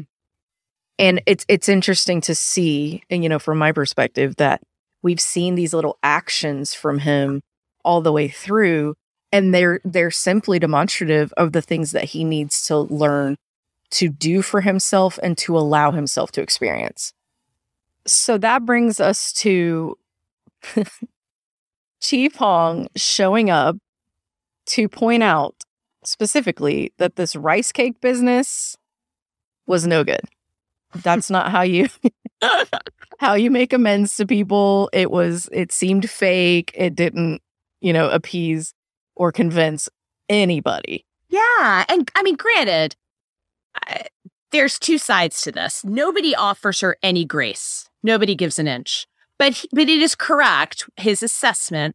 I can picture it in my mind how insincere it was. Mm-hmm. She does just kind of like sheepishly go in and be like, okay, thanks. Like support my business. Cool. Here's the thing. Back away. Get a dentist. she did, yeah, she didn't say sorry to anybody, right? Like it, his assessment without having seen what happened is dead on. 100%. Yeah, she tries to just gloss over it. By doing a thing I feel like she might have done even if this didn't happen. You know, to give out things for just kind of a general marketing of yourself. Yeah. But so he calls her to a much higher cause, which is as a member, especially a member, you know, a business owner in the community, she needs to go sit down at their monthly community meeting. Mm. And she will have to face a room full of people that she has disrespected publicly. Oh my God. The way he puts it, if you can't pick up spilt milk, apologize for spilling it. Hmm. And it goes to the opening line of this episode. There are moments in life that you will regret. Right. The last person that we saw was Haejin staring out the window at the ocean of an empty office with no clients. So, what she has to do is apologize meaningfully, face them. It is excruciating. And he brings her there and then he's and then it seems like he's just going to leave her on her own. I love the the way this show balances how much they do for one another while these characters also have to stand on their own two feet. So whether in the first half of this drama, as we talked about in the last podcast, it's Chief Hong guiding Haejin through becoming a member of the community, there are still many things that she has to do on her own. He is helping her, but he is not saving her. And in the second half, when it comes to Chief Hong emotionally opening up and facing his past and reckoning with what has happened and moving on, she is there for him, but she is not saving him. He has to do it. He has to have those difficult conversations with his with his friend's widow. and and this and the security officer's son. They they offer to each other support, not salvation. Mm, exactly. So well put. Yeah. But what she doesn't know is he's sneaking off to go buy a hundred dollars worth of snacks. I mean, this guy, this guy made her, made her dissect squids to pay for a $4 coffee. And he just goes and buys a $100 worth of snacks without asking her. It's incredible. The audacity. It's so amazing. It's like, I don't know if he just got like, he's like, I got carried away. And I don't know if he just got, you know, it's also kind of sweet because it's like, he's just trying to make it better. Right. Anything he can do to to prop her up. Yeah, I mean it is kind of it's kind of adorable that this guy who counts change out of his purse down to the cent is he just went on a hundred dollar shopping spree at the grocery for like chips. Yeah. I mean, that's a lot of snacks. But it also is it's also so savvy and tied to the community because he he buys at a local business, the business she insulted, all of the snacks for the community meeting where she's going to have to sit down around a table as an equal with everybody else and face them. If there was any series of acts that would address head on what everybody is thinking about her in terms of not being sorry, in terms of thinking that she's better than than everybody else. Symbolically, what she has to do at this meeting, it's like it addresses all of it head on because she's sitting down as an equal with all of them and offering these snacks and food as an apology for what she did at the last gathering. Mm-hmm. And he does, I mean, he makes a pretty suave move by saying, Hey, uh, she asked me to go get these. so amazing. And he and he and he basically kind of guides her. He's like, you know, she was nervous. She was in a new place and she made a mistake. Mm-hmm. And he is here publicly, but what happens off camera, also that we know based on when Yunchul calls him later, is he is lending her his credibility in the community because he's standing up in front of that whole meeting and saying, Look, she made a mistake. So he's signaling to everybody, It's time to move on, guys. And I'm backing her. I'm standing next to her shoulder to shoulder, and I am the one that is helping her apologize to all of you. And he's doing that as a leader in the community. Exactly. And then he's going to fill her office behind the scenes with all of her first patients. Again, because he's a leader in the community. And it's so beautiful, right? Because this community and that leadership in the community is the result of hundreds and hundreds and hundreds of hours that he has spent clawing back his own self-worth and all of the things that he's done for them in in atonement for the mistakes he's trying to make up for. Mm-hmm. There's a lot of things that they play with. The way she grabs his arm instead of instead of a lot of times I feel like it's the guy who grabs the girl's arm. Mm. She's grabbing him and he's and he's kind of like it's so playful. He's cuz because I think you can tell that he's kind of delighted by it even while he's calling her out on it like what? You're not leaning on me, are you? Right? you know, and like you're not showing weakness, are you? right. And then the way he does, I mean, they're playing with so many tropes, right? Like the music gets all twinkly and a kind of a slow motion. And you think when he's going to hand over the receipt, you think that he's perhaps nervous because me, you're like, oh, are there maybe like feelings here? Mm-hmm. And th- and there are. But what he's nervous about is he's about to hand her a tab for a hundred bucks, or I'm sorry, the equivalent of one, but like a hundred, the equivalent of a hundred dollars, and basically be like, oh yeah, and you have to pay for it, and I didn't ask.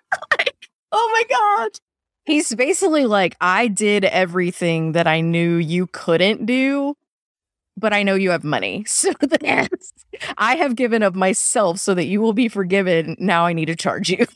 yeah. Oh my God. But like, but also I mean, it picks up on so many things because she's basically like, she initially says thank you, but then she basically takes back the thank you and it's like, don't invite me to things ever. Like, they go right back to bickering, right? Oh, I mean, of course. their bickering is so entertaining that when they propose to each other while descending into bickering over who's doing the proposing, I was like, God, it is so them. And all of it is like built now, right? He's basically like, Yeah, so you owe me the money. She's like, Don't invite me anything ever again. And I'm not grateful. And he's like, Okay, cool, noted. And he's like snickering as he like walks away. And it's so like they're not obviously like drawn to each other and definitely not always getting along. And yet you can tell how much from the acting they are showing that both characters are like enjoying it is probably not the right word, the show does such a masterful job at the slow burn where they kind of are like, it's almost like a pot of boiling water. And it's like they turn up the heat starts to bubble over, turn it down, turn it up a little bit more, turn it down. But they don't they don't drag it along for too long, right? It kind of reaches, I'm going to mix my metaphors, but it reaches this like fever pitch and then they mm-hmm. really go for it in episode 10. And then after that, they're not going to mess with in terms of the feelings, the feelings and how these characters feel about each other is like sacrosanct. There may be things that are real life obstacles and things that they have to work through. But once they're hand in hand, that's it.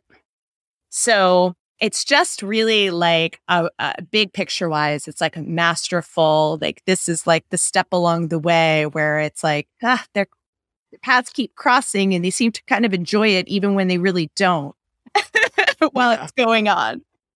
I can't believe how much Hometown Cha Cha Cha makes me feel nostalgic about people picking up trash in yellow, like safety traffic reflecting suits. Whereas we mostly see people in the United States doing this when it's a forced community service. No, I And they are choosing to keep their own town clean and, you know, to keep it up so that that's something they can be proud of. So can I tell you though, I I so feel for Haejin in this scene because even though I live in a city, we have neighborhood organized like weed pulling and trash picked up in our like alleys. And it's always on like a Saturday morning at like 8 30 a.m. And you're like, and When know, you finally don't have anything to do, when you finally have the opportunity to sleep in and then and then it's like you get all the reminder emails and you're like oh i have to do it because they're your neighbors. So you have to face them right? This is this push and pull that i think the show does so well about celebrating everything that is wonderful about community while also acknowledging that people in your community can often annoy the heck out of you and Mhm. sometimes there's things that you don't feel like doing, but you have to get up and do. And Chief Hong is so annoying in ringing her doorbell and being like, I know you're in there, and pulls out a thermometer to prove that she's not sick, which I love because she's going to totally. Like, they're going to totally flip that on its head. He's using the thermometer to force her out of her house to go do this thing. She's later going to use a thermometer to force her way into his house to take care of him when he's sick. to but- prove that he is sick versus Right, right. And to force her way into his life, whereas he is forcing her out into the community. But he's doing it as annoying as it is to her. And as much as I empathize with her when she's stamping her feet and being like, but I want to sleep. He's doing it because he knows, because as a member of the community, he knows how important it is for her to show her face at this event, given what she's trying to do with her business. Mm-hmm. This is essentially the make or break because it's the follow up opportunity.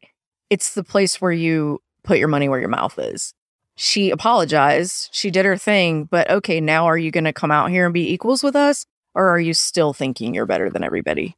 Right. Yeah, absolutely. She has to like shoulder to shoulder sweeping with everybody. It's so hilarious how annoyed she is with him. He's like, Are you sweeping? She's like, Can you just see that I'm sweeping? Like it it's such it's not enemies. It's not the trope is not enemies to lover. It's like frenemies to lovers in this show. And it's just so entertaining. All of the ways that Shin Min-a and Kim Seon-ho just seem to be able to nail every stage of this relationship.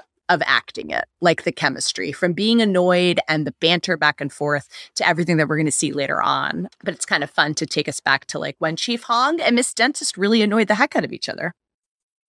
Beep, do you have any thoughts about this wrap up conversation between Chief Hong and Oh Yoon and Oh Yoon kind of finding his new balance of how he's going to grapple with the present? I mean, I I love this because I think this is something in a way that we all have to do. I I don't know anybody that hasn't had a certain dream or a certain set of things that they would want to happen in their life and that thing or those things didn't happen. And I don't mean, you know, everybody like nobody achieves their dreams. I just mean there's there's always something that you didn't get to do even if you find yourself successful by your definition in 99% of ways. There there's something. And obviously to him it's it's bigger. I mean, it was a dream of his entire how he thought his life would play out. The balance that he has to find is acknowledging that all of that has happened and it's led him to where he is right now. And he can't change anything that's happened before this. He can't pick up his spilt milk. So, the issue that everybody runs into with this kind of thing is you are now in the present, and whatever you would like your future to look like, you cannot start from the past. You have to start from wherever you are. And you might not like that place, but that is the only place from which you can function. And so it's good to see him start to realize, like, okay, I have been stuck in the past.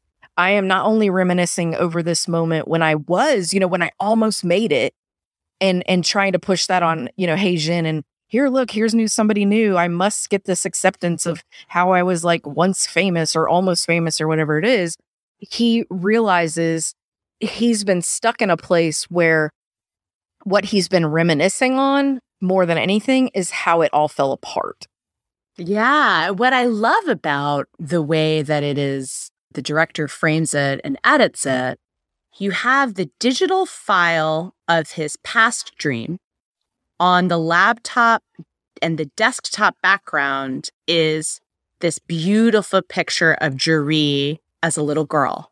So it's the old dream side by side with the new dream. And then Oyun is talking about, and I have to focus on her dream, which is to become a fashion designer and send her to school for that. And how part of being a father is reconciling your own dreams represented by that file that his friend has created for him alongside the people that you're responsible for and their dreams. And one of the ways that he's going to do that is he's going to roll his sleeves up and barista Chief Hong is going to teach him how to freaking make coffee because he owns a cafe and he yeah. doesn't know how to do it. That brings us to Chief Hong fishing like a 21st century Henry David Thoreau on the top of the rocks, alone in the wind on the ocean literally holding Walden in his hands. if you listen to our first podcast, I'm like, oh, this is the moment I've been waiting for as like a Thoreau nerd. Come on, it's near impossible to see the connection. so he is he is what I think is lovely and what ties with the flashback at the end is he is fishing, which was his grandfather's profession. And so not only is it, of course, you know, as we talked about, something that Thoreau wrote about and, and did a lot at his time on Walden, but it has a, you know, and it's out being in nature and he's obviously being contemplative. It has a biographical tie to his beloved grandfather. And I think it's, you know, the way the director frames it, he seems so solitary.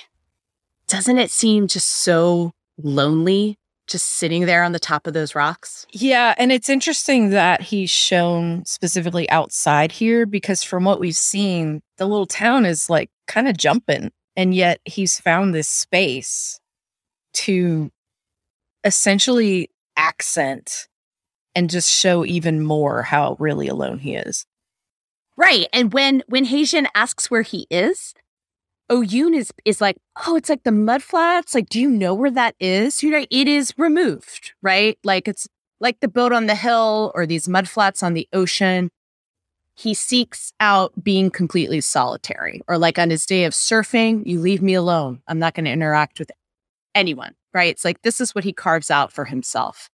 We mentioned before all of the reasons why holding that book, Shin Ha Eun said it's, you know, it is both a biographical and thematic clue to Chief Hong and his story. What I love is that director Yoo Je-won shows the book, and then after quoting the line, Chief Hong looks into the camera at the audience, then looks away and is obviously deep in thought. And who knows all the things that, you know, what has happened with Jin and the things that she has talked about and the conversations they've had and how reckoning with the past and deciding not to throw out his suit. You can think about all the kinds of things that are going through his head. But, you know, in addition to the book, in his hand, Shin Ha-eun has has seeded some questions that we should be thinking about. Oh, Yoon, why don't you accept a raise? Haejin, what is your deal? Right? So so there's all these little clues that that all are tied up in, with the book that he's holding in his hands. We cut to Jin looking out at the same ocean and thinking about what Chief Hong said to her about people's lives going over a cliff. And when me, you know, they're so adorable and how excited they are and how well the clinic has been doing. But when Mi's son asks Haejin why she thinks their luck has changed, she immediately knows that the person that she owes a debt of gratitude is um, gratitude to is Chief Hong. Mm-hmm. And the thing, what I think is so interesting is in their first meeting, what he gave her a hard time about was the fact that she didn't say thank you. so we we already have, we're about to have two huge scenes for Haejin that show the growth that is already happening with her. Like how she's already being brought out of her shell and being changed for the better by this place. And the first is when she bumps into Oyun and she could have just, you know, he clearly doesn't want to have a conversation. so, but she chooses to face him. Big change from earlier in the episode when she was like basically trying to disappear under Mi-seon when they were walking through the the town and everybody was ignoring her. Yeah. And what she did is she listened to the CD that he gave her. Mm-hmm. What could mean more to him? Right? I mean, it mean, even if she had said, Oh, yeah, I remember you from Seoul back then, she listened to his music. She's talking about his art now. Mm-hmm. Like it still matters. And she doesn't take the easy way out. She actually is very honest and is like, I don't really like your big hit that much, but I listened to this song, which sounds blue scar on my heart, which if we think about Haejin and sort of all the sorrow in her life, we can kind of imagine maybe what that song is about. She actually listened to the words that he wrote and the melody and comments on it substantively and chooses another song out as the one that struck a chord with her. And you just see the way he lights up. Because what's more meaningful than being remembered in the past for something you did? It's a song that you wrote touching somebody now. Mm-hmm. Yeah, it has a legacy. Yeah. That's burning on. And it she's approaching him through his language. Mm-hmm which is or i mean i want to say really like his love language when when he receives any sort of affirmation about his music that means more to him than anything and so for her to make that connection on her own this time chief hong didn't say hey maybe you want to listen to that album and then go actually talk to him in fact he didn't address oyun at all when it comes to you know trying to give her advice he's given her this life advice to mm-hmm. hopefully be able to apply on her own. And she does. Mm-hmm. And that's awesome. Yeah. And and what she gives to Oyun is he then he at the end of the convert after she walks away, he puts cigarettes away because he says a singer truly shouldn't smoke. Mm-hmm. Because he's he's still a singer in the present. He his music somebody still listens to it, somebody still appreciates it, thinks about it, and talks to him about it. And so, what she gives him in the end, honestly, is way more meaningful than had she remembered him in the past. Absolutely. And then, what is really what she needed to say and kind of goes toward everything that we talked about at the beginning of the podcast about meaningful acts. I am truly sorry for what I said that day. That is a heartfelt, simple apology. Yeah, she doesn't try to explain it away. She doesn't try to excuse it. She doesn't try to defend herself. She knows she's wrong. She's approached him in an authentic way and she just owns up to it. Right. So this episode ends with Haejin once again at the bottom. this time, last episode was the bottom of the hill. Now she's at the bottom of the rocks. Every both of them are these like symbolic are, are like symbolic of her journey toward I think toward not only like her her future, but specifically her relationship with Chief Hong. He is alone and aloof and remote and at the top of a very rocky path. And she's pretty determined here. Like she seeks him out. She says what he has been waiting to hear sincerely from her from the first time that they met as adults to say thank you. She, he will later say when her father kind of acts similarly, that one of her character traits is that even when she's wrong, she's quick to admit it and she apologizes. And here she marches right out to the person that she knows that she needs to thank. And he is so she like I feel like she's so speaking from her heart here, and he's so aloof, right? Mm-hmm. I'm gonna feel mommy. Oh no. I'm ready. I'm not ready. so at the end of the last episode, she's walking uphill toward him, unbeknownst. In this episode, she's walking up t- uphill toward him, full well knowing what she has to do. And in the last episode, she's walking uphill with him.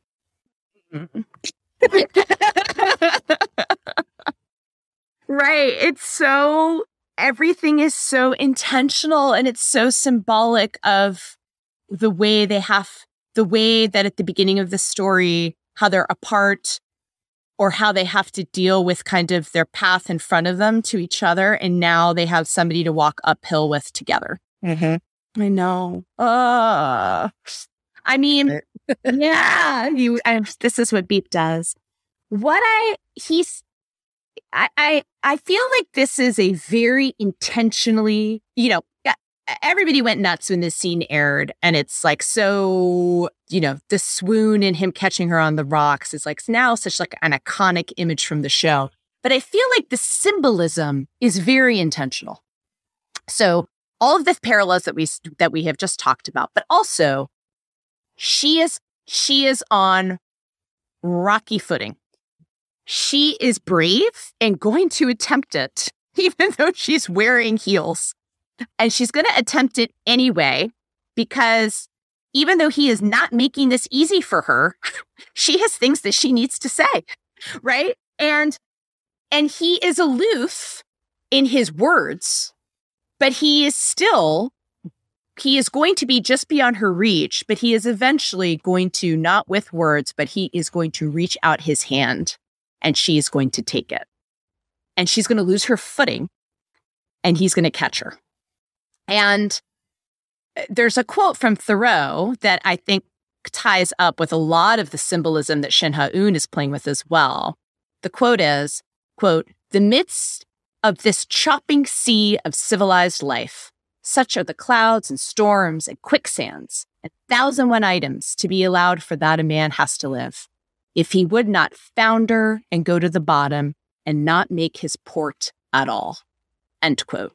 So Thoreau is kind of playing with this, this language of not only the sea being symbolic of of life and all of the challenges that it can present, which is sim- symbolism that Shin Ha-eun obviously plays with as well. But here on this this rocky shore, it's windy and you've got the ocean. She's like losing her footing, and Chief Hong is the one that catches her. But what I love is that there are three of those in this love triangle. So he catches her, he's next going to catch director Ji from falling into the ocean. And then Haejin and director Ji together are going to save Chief Hong from falling off the pier on the night of the fireworks. And it is symbolic of what all three of these people, who are inextricably tied in ways that we could never have imagined at the beginning of this story, are all going to play such important roles in each other's life. And, you know, it, it, it, they are helping to save. Ultimately, all these characters have free will and make a lot of choices for themselves, but they all, in supportive ways, you could describe as saving each other, right? Haejin is going to be there for Chief Hong emotionally. Chief Hong today and in the beginning of the story is helped save Haejin's business and helped kind of establish her in the community when she really messed up. And at the end of the story, Chief Hong is going to help director Ji kind of navigate whether he's going to go for it and pursue his best friend and work colleague romantically. And they're all going to be sounding board and supportive for one another. And I love that the director plays with this kind of classic romantic trope, but he uses it interchangeably for both romantic relationships and friendships and in purposefully with a love triangle, which is the last place where you expect everybody to be saving one another. Mm, yeah. Yeah. And to be doing it without uh, a lot of bitterness and ulterior motives. Yeah. But I mean, you know, also, all of that symbolism aside, it is a classic, it is a classic romantic moment. I mean, I grinned when she falls into his arms and they're staring at each other, completely awestruck, while Romantic Sunday kicks in. It is, we've been talking a lot about old dreams. This is the beginning of the new dream. Well, you know that because of all the slow mo and cuts from different angles. yeah. Yeah. I mean, they just go for it, you know? That brings us to the flashback we've talked we've we've talked about the flashback in a lot of different ways how it plays a point of view and how you know that, that what they what all of these flat what all of these meetings have in common. One of the details that i love is that the camera focuses on little boy Dushik holding so firmly onto his grandfather's hand which is later what he tells Haejin, one of the few concrete memories that he still has of his grandfather. That that's so real to have someone gone either when you're young or just the longer or just when it becomes so many years since they've been gone, they start to feel kind of like a, a weird phantom limb, just a memory that you can't quite access. Yeah. Yeah. I mean, you, I think he meant, he says, like, I, I don't know if I can remember his voice, which is so mm. real, you know? I mean, so that there's so much we learn, right? You know, that his father was a fisherman. So you're like, oh, maybe now I understand the boat. You understand what he's doing in his spare time, perhaps, perhaps as an act of remembrance of, of being out in nature to feel close to his grandfather and fish like he did. And then, you know, he does, he does in this flashback what he did throughout this whole episode. She was upset and he makes her, he makes it better through acts, right? As a little boy, it was being silly and dancing and making her smile. Throughout this episode, it was countless acts, either with her or behind the scenes, to make things better for her. Yeah, to smooth over essentially her entire life in this little fishbowl. Yeah. You know, and we talked about sort of the in the last podcast about this is the only time they have their entire bio- biological family in one place. They both have a photograph of the very important people that they lost in their childhood because of their interactions with one, one another. His grandfather is the one that took that photograph. And then that experience then prompts his grandfather to say, let's go take, let's go take a picture right now in the studio. And one of the things that at the end of episode 11, where we see the flashback of Hae-jin as a little girl coloring, her memory of all of them on the beach, which she didn't know she was drawing, was a picture of her future husband and his grandfather with her mother and father. She wrote, The princess was crying, but the prince made her laugh. I hope she returns to the beach and meets him once again. So that happened. I know. It's a lot. it's a lot. It's such a beautiful, the way a child would summarize beautifully such a simple act. You know, she was sad. He made me laugh. I hope I see him again someday.